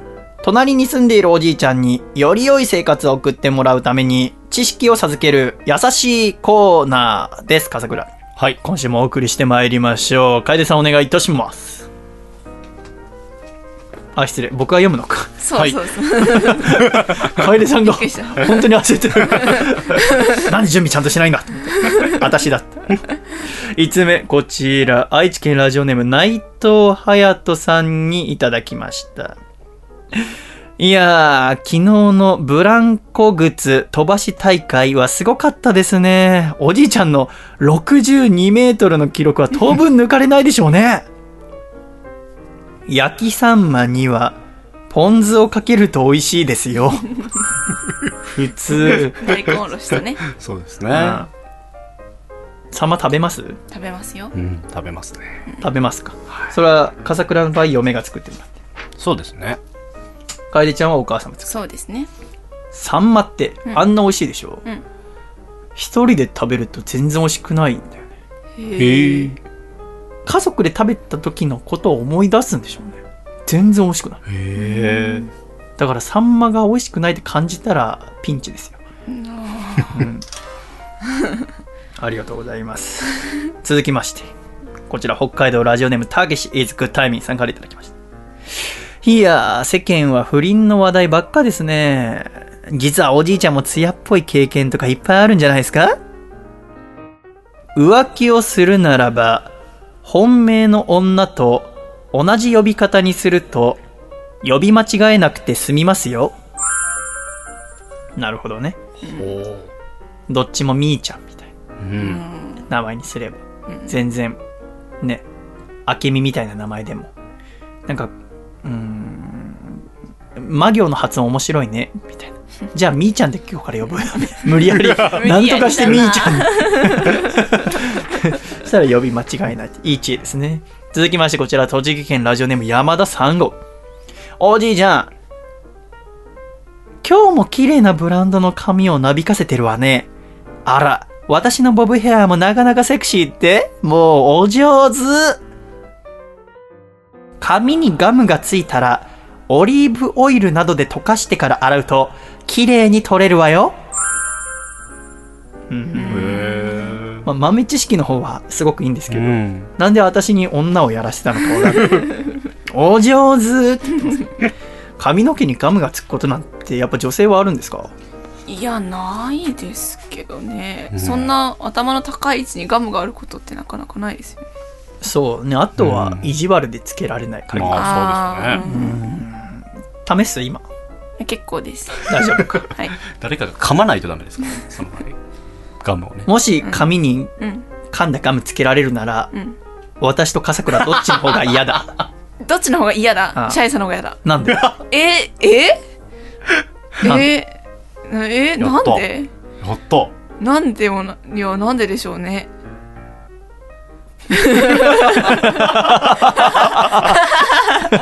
続きまして。笑うしかじゃあ山形県ラジオネームベネットは静かに暮らしたいさんからいただきました。お帰りなさいませおじいちゃん様。今日は何になさいますか？特製オムライスですね。かしこまりました。それでは、ケチャップでメッセージを書いて、最後におまじないを書きますね。おいしくなーれ、萌え萌えキュンふわふわのオムライスを作るには、ラップで卵を成形するといいらしいですよ。ビー。ラップで卵ってどういうこと？あ余熱でちょっとってことですかへねー。こうトロトロの状態でもう火から上げちゃうってことじゃないですか？かけすぎないようえにでラップで包むと結構余熱フライパンで？キュッてかある程度の形にしたやつってこと？をラップにサッと落としてあ。あとは余熱で固まってもらうのを待つってことじゃないですか。そういうことなのか。なるほどね。ねなるほど、なるほど多分。ふわふわオムライス作れますか？うわオムライス作んないかもしれないです。あ、そう。う。ん。うん。私オムライス好きなので、この間夕刊になんかホテルのシェフが簡単オムライスの作り方みたいうんうん。な、バーって書いてあってさ。で、それ見て作ったんだけど、やたらバターを使わせるんですよチキンライス作るにもバタうんうん。で卵の方のバター、うんうん。でチキンライスも一気にバーってずっと炒めちゃってたけどまず具から炒めてもらって。ーうん。で水分飛ばしてからみたいな、うん。全然簡単じゃなくてさ。1時間半ぐらいかかっちゃって。の割にそんなにお腹たまんないし。まあ私の作った量があれなんだけど。卵を卵を贅沢に2個使っちゃいましょうみたいうん。あな2個使っうんたんだけどでも2個じゃそんな大きくなんないうんまあうん確かにそこまではなんか、ここっちはもうワクワクしてるは あそんなことがありましたえー続きまして、今週ラスト、こちら山梨県ラジオネームこもはかさんにいただきました。おじいちゃんおはようっす。あれっすね、なんでここに書いてあるのに夜中にゴミ出すやつがいるんすかね。ほんと、ルール守れっつーの。トイレにトイレットペーパー以外流さないでくださいと書いてあっても、自分で出したものは流しても OK なので、そこんとこは心配しないで大丈夫っすよ。書いてあるね。トイレットペーパー以外流さないでくださいって。確かに。うん。確かにそうだね。うん全然何も考えたことありませんでした。そうですねおっ。しゃる通り。うん。子供とか心配になる子とかいるのかな可愛いよね。そうですね。大しようと思ってトイレ入って、出てきて、お父さんっつって、これこうトイレットペーパー以外流しちゃいけないって、でもし子供が言ったら可愛らしいですけど、おじいちゃんがいた場合、いろんなことを心配しなきゃいけなくなりますね。そうですね。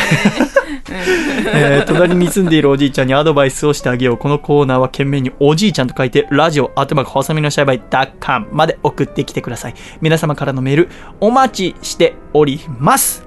では、コマーシャルをお聞きください。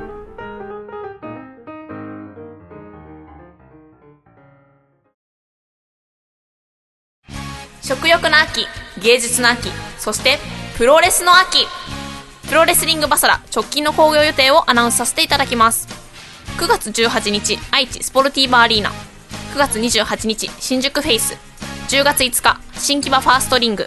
10月16日大阪アゼリア大賞ホール。そして12月25日には後楽園ホール大会開催が決定しました。詳しくは DDT プロレスのホームページをチェックしてくださいね。バサってバサって。バサりまくるバサラ。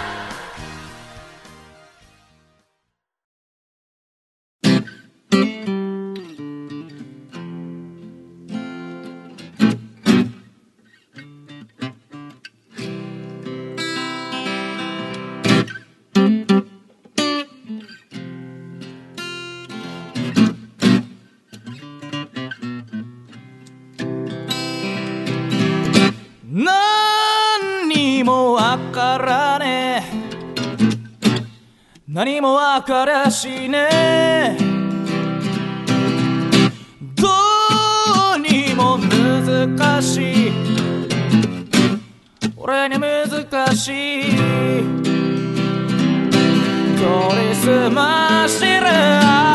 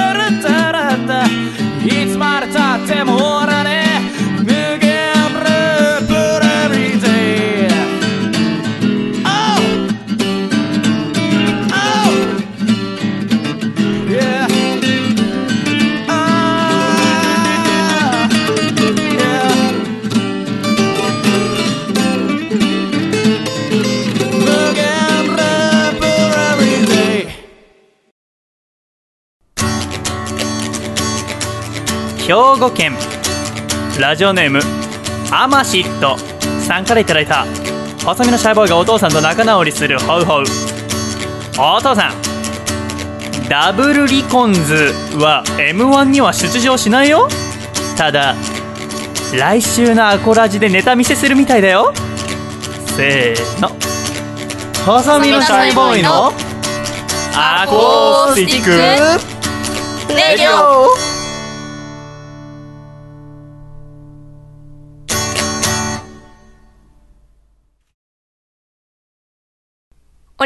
博士楓のリオデジャネイロが始まりを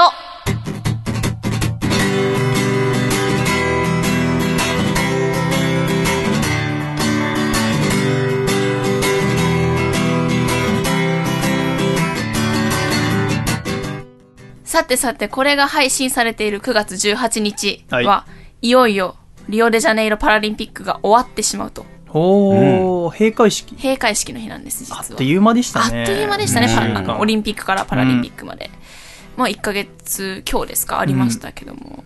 まあ始まってしまえばあっという間だったなという感じなんですけども、パラリンピックもオリンピックに負けず、結構リレー、水泳、テニスだったり、あと、ボッチャも、出たボッチャ、うん銀メダルを取りましたね、ねえ。日本が。決勝行ったってニュース新聞で見てびっくりしました、うん、なんかすごくたくさんのパラリンピックアスリートたちの活躍が見られた大会なんじゃないかなというふうに思ったんですけども、うん。まあ、今までいろいろなアスリートの人とかスポーツの競技性というかに注目してきましたけどまあスポーツって見るだけのものじゃないと。やるものでもあると。うん。いうことを忘れちゃいけないなと思いまして。やっぱりパラリンピックとかオリンピックを見ているとトップアスリートたちの競い合いを見て、まあ、勝って嬉しいとか負けて悔しいとかっていう姿を見て気持ちが高揚したりしますけども、まあ、全ての根本にあるのはスポーツをしている時に楽しいっていう思っている感情なのかなっていうふうに思いまして、まあ、ただ私たちがそういうトップアスリートの人たちと同じ競技には参加できないじゃないですか、ただ誰もが参加できるより身近で楽しくて気軽に参加できるスポーツとして今回紹介したいのがゆるスポーツというものです。え？ゆるスポーツ。ゆるスポーツ？はい。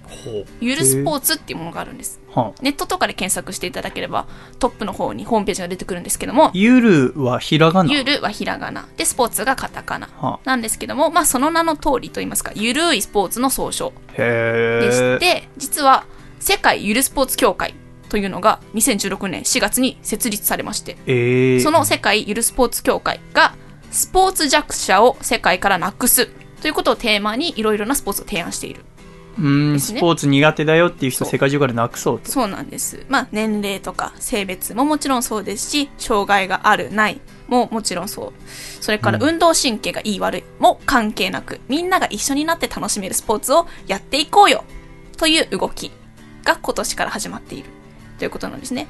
まあ、実際に、じゃあ具体的にどういう競技があるのっていうことなんですけども、例えば、こたつホッケこたつホッケーーというものがありまして、何かっていうと、こたつがありますね。こたつに対面で1対1で向かい合って、湯飲みを持ちます。で、こたつのテーブルの部分に、プロジェクターで、ホッケーの、あの、なんでしょう、マス目というか、が表示されて、で、みかんが投影されるんですよ。はでそのみかんを湯飲みで弾き合うというこたつホッケー。じゃあこれがなんどのなんですかねこのこたつホッケーのどの辺が緩いかっていうと湯飲みでボールを弾くので湯飲みの中に入っているお茶をこぼしてしまうと相手のポイントになります。あというルールがあるんですね。なのでゆっくり優しく弾かなきゃいけないよ。っていう。えそのプロジェクションで出たみかんはい。に湯飲みを当てると相手の方に行くようにプログラミングされているそうなんです。ああじゃあ何かしらのセンサーみたいなのもあって。そうですそうです、そういうテクノロジーもちょっと融合させながらというものなんですけれども。とかですね。あとはゾンビサッカーというものがありましてこれはゾンビサガ日本ブラインドサッカー協会が全面的に協力しているものなんですけども、まあ基本的なルールはブラインドサッカーと同じうんなんですけどもより親しみやすく馴染みやすく。でちょっとこう遊びの面も取り入れて鬼ごっこの要素が入ったブラインドサッカーですね。サッカーでゴールを決めつつも例えばゾンビ役の人と人間役の人がいてゾンビ役の人が人間役の人にタッチしたらその人もゾンビになってしまう。で人間役の人とゾンビ役の人最後どっちが多いかな？っていう争いがあったりとか、っていうふうにですね、まあいろいろな競技を発展させて緩くしたものとかが結構多いんですけども、その各スポーツっていうのはコンセプトとかルールごとにプロジェクトっていうものに分類されていて、例えばさっき挙げたこたつホッケーというのはゆるスポヘルスケアというプロジェクトに分類されていまして、はというのも、まあ、スポーツを薬にというキーワードで活動しているプロジェクトで、例えば福祉施設でのリハビリに応用できるような動きがあったりとか、それから高齢者の方でも楽しめるというので、心のケアにもつながるよっていうのが、ゆるスポヘラスヘルスケアですね。なので、まあ、高齢者を中心に若い人たちも一緒にみんなが健康になれるスポーツをやっていこうというものですとか、それからゾンビサッカーが分類されているのは、ゆるスポ技術部というものなんですけども、これは日本の最先端テクノロジーっていうのを世界に発信するときに、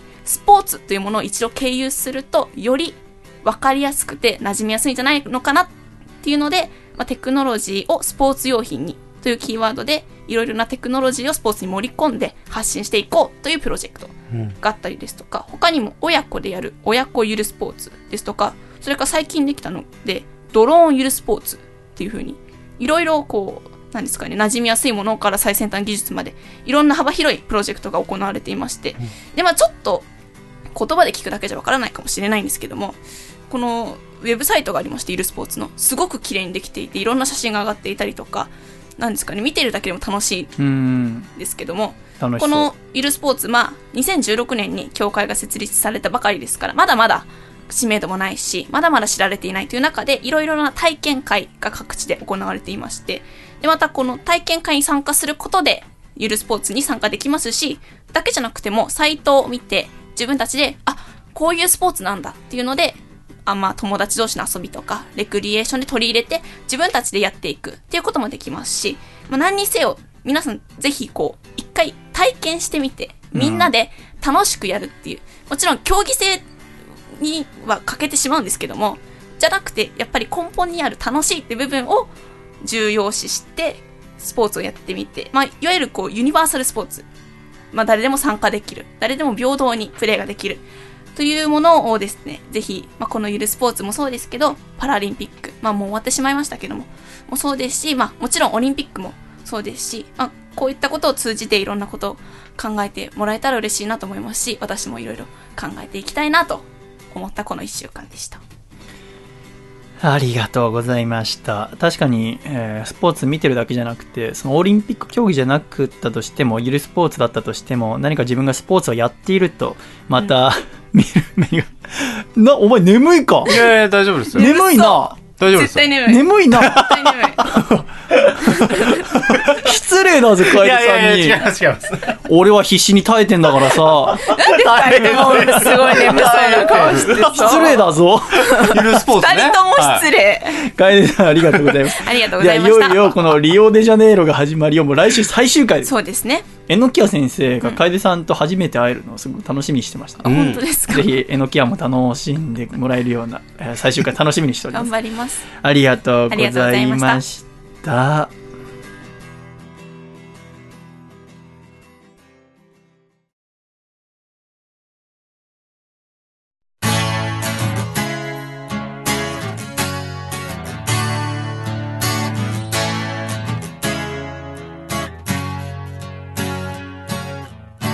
I love you という曲が子供の頃から好きだった歌詞の意味もわからないまま何度も繰り返し聞いていた。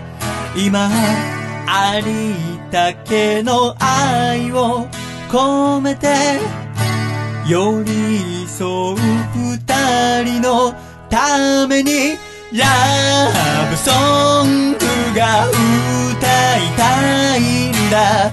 I love you baby しびれるくらいのラブソングが歌いたいよ。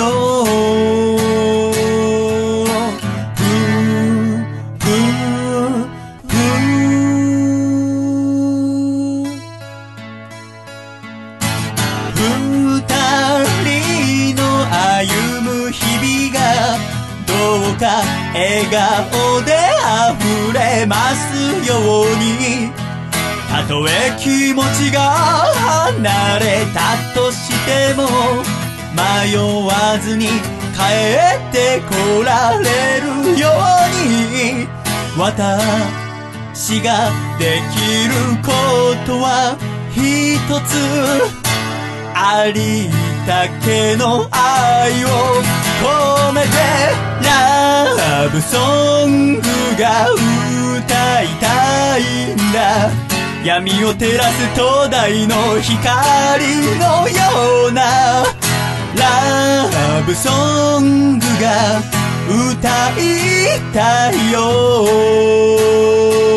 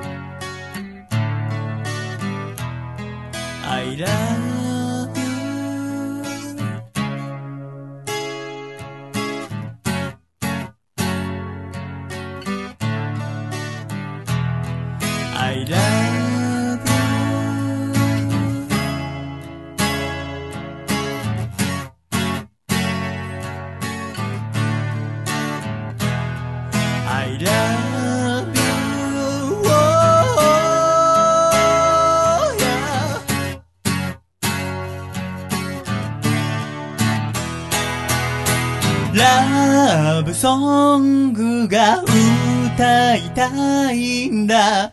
I love you baby. 幸せになれよ。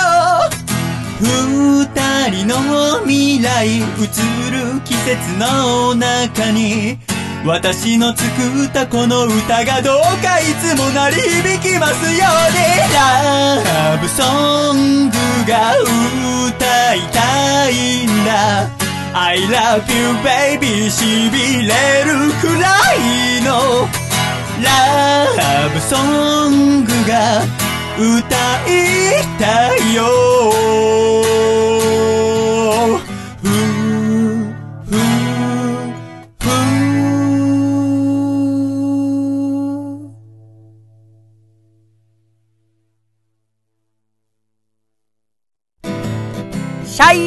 身のシャイボーイ佐藤孝義です。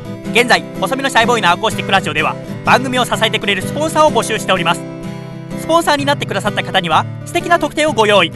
CM 制作アコラジ収録ツアーご招待特製シャイ色紙プレゼントこの中からお一つお選びいただけます。詳しくはアコラジのホームページをご覧ください。皆様からのご応募お待ちしております。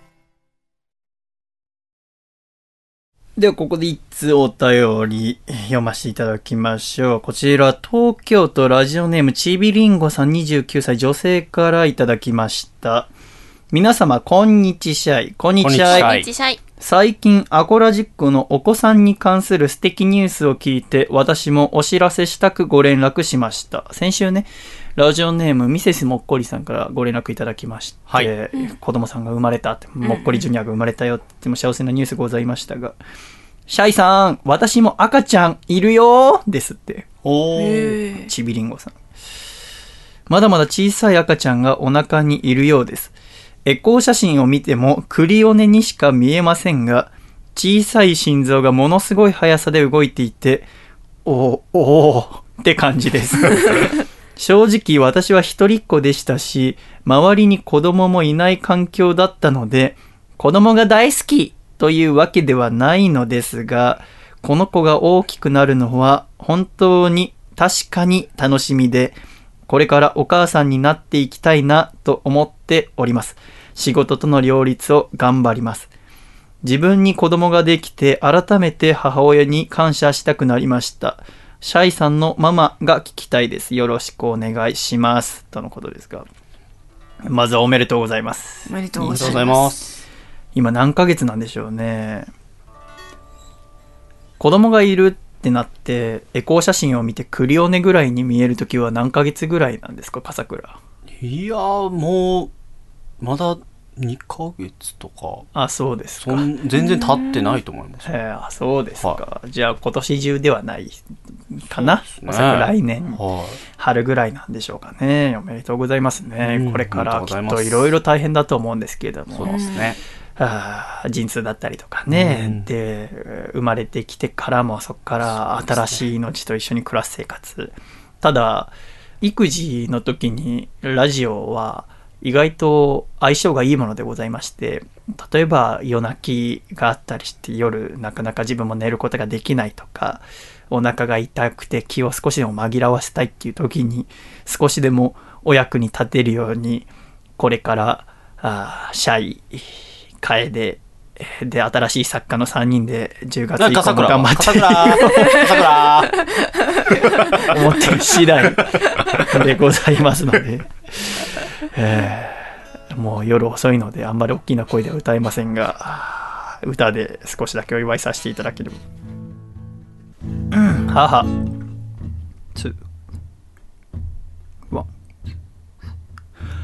母親のことをいつから僕はお母さんって呼び出したんだろう思い出せないや大人になって話す機会もどんどん少なくなった。そして家を出た。たまに送ってくるわけのわからない。長いメールはやめてよ。だけど思うんだ。全てはかけて守られていたんだね。僕はママ。ママ。ママ。ママ。イエスを叫びたい夜もあるママ。ママ。ママ。ママ。を抱きしめてくれよ僕のこと。なんて今じゃもう言えないけれど。おめでとうございます。頑張ってください。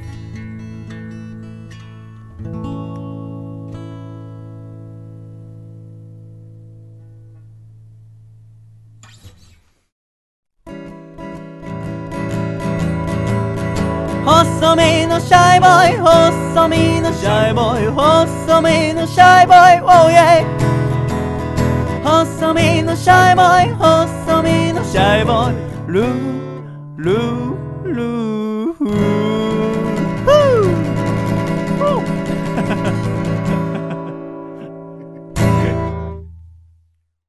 第128回細身のシャイボーイのアコースティックラジオ。この番組は、大分県かこちゃん、静岡県エルモミーゴ、岐阜県緑、東京都エクストリンパーリー、徳島県ソマ、東京都ボクパン、埼玉県イサゴッグ、東京都ココロ、以上8名の提供で今週は細身のシャイボーイ、笠倉亮、楓ちゃんの3人でお送りしてまいりました。今週も最後までお聞きくださり、誠にありがとうございました。では、エンディング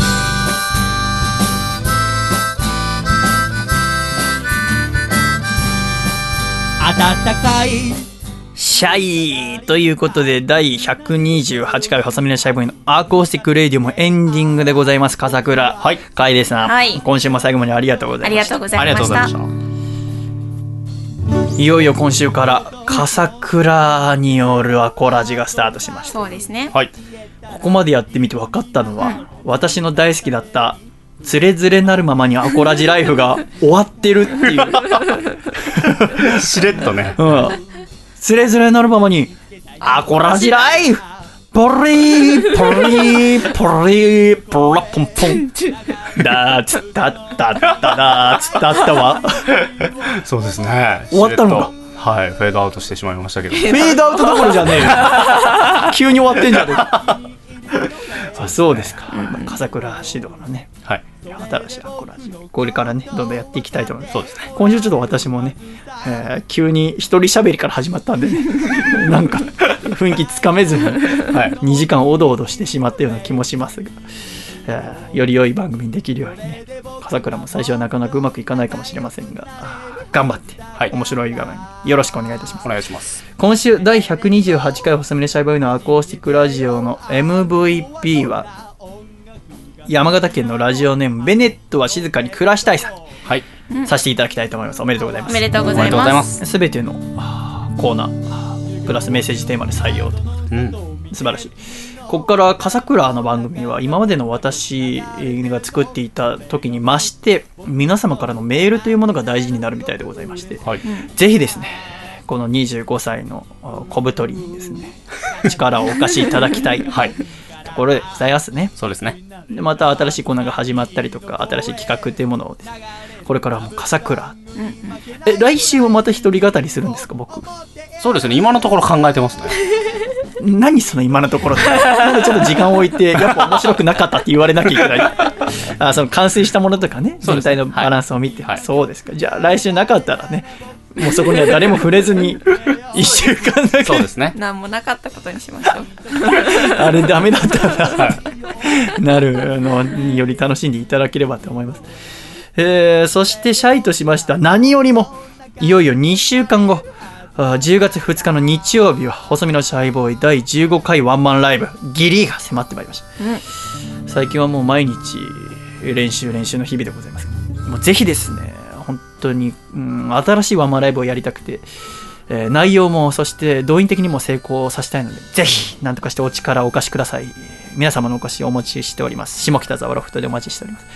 本当に一曲でも聴けたら幸せになれるようなライブにしますので近く来てる方とか来てほしいですね。なんとか頑張っていきたいと思います。オープニングアクトは野月ひろとくんでございます。そして来週は榎谷勝正をよさんをお呼びして、えー、トトネイちゃん祭り楽しみですね。どんな祭りにしようかな。なんてことも考えておりますが、いよいよこの1週間本当に雨が続いて、気温もスーッと下がってきて、秋らしくっていうかもう秋でございますね。そうですねこの秋を過ごしていかなきゃいけないというところでございます。この秋、楓さん何やりたいですか？部活ですか？やっぱりラストでございますから。ですねねえ、1週間前試合があって、あって3位決定戦で負けたとそう。3位までが全日本選抜っていうねえ、したら後楽園ホールだったので。まだチャンスはある。そう10月の半ばにうんラストチャンスがラストチャンス。あるのでそこでテコンドー。そうですか。ですね頑張って全日本出たいなと思ってますおのおの、私はまずワンマンライブ。えー、楓ちゃんはあ全日本大会出場。そうですね笠倉はラジオにしろテレビにしろいろんな企画今作ってる。そうですね。新しいことを始めていくでございますね。だね、新しい子供が生まれたり、命がお腹の中に芽生えたり。私はそうですね、もうライブに集中すればするほどね、嫌なことから目を背けられますのでね。本当になんで一人ラジオばっかやってんだろうなって最近ちょっと素になると戻っちゃう時がありますね。より一層来週また笑顔でお会いしましょう。では、いくぞ !1、2、3、シャイまた来週おめでた、おめでとう回だった。ね。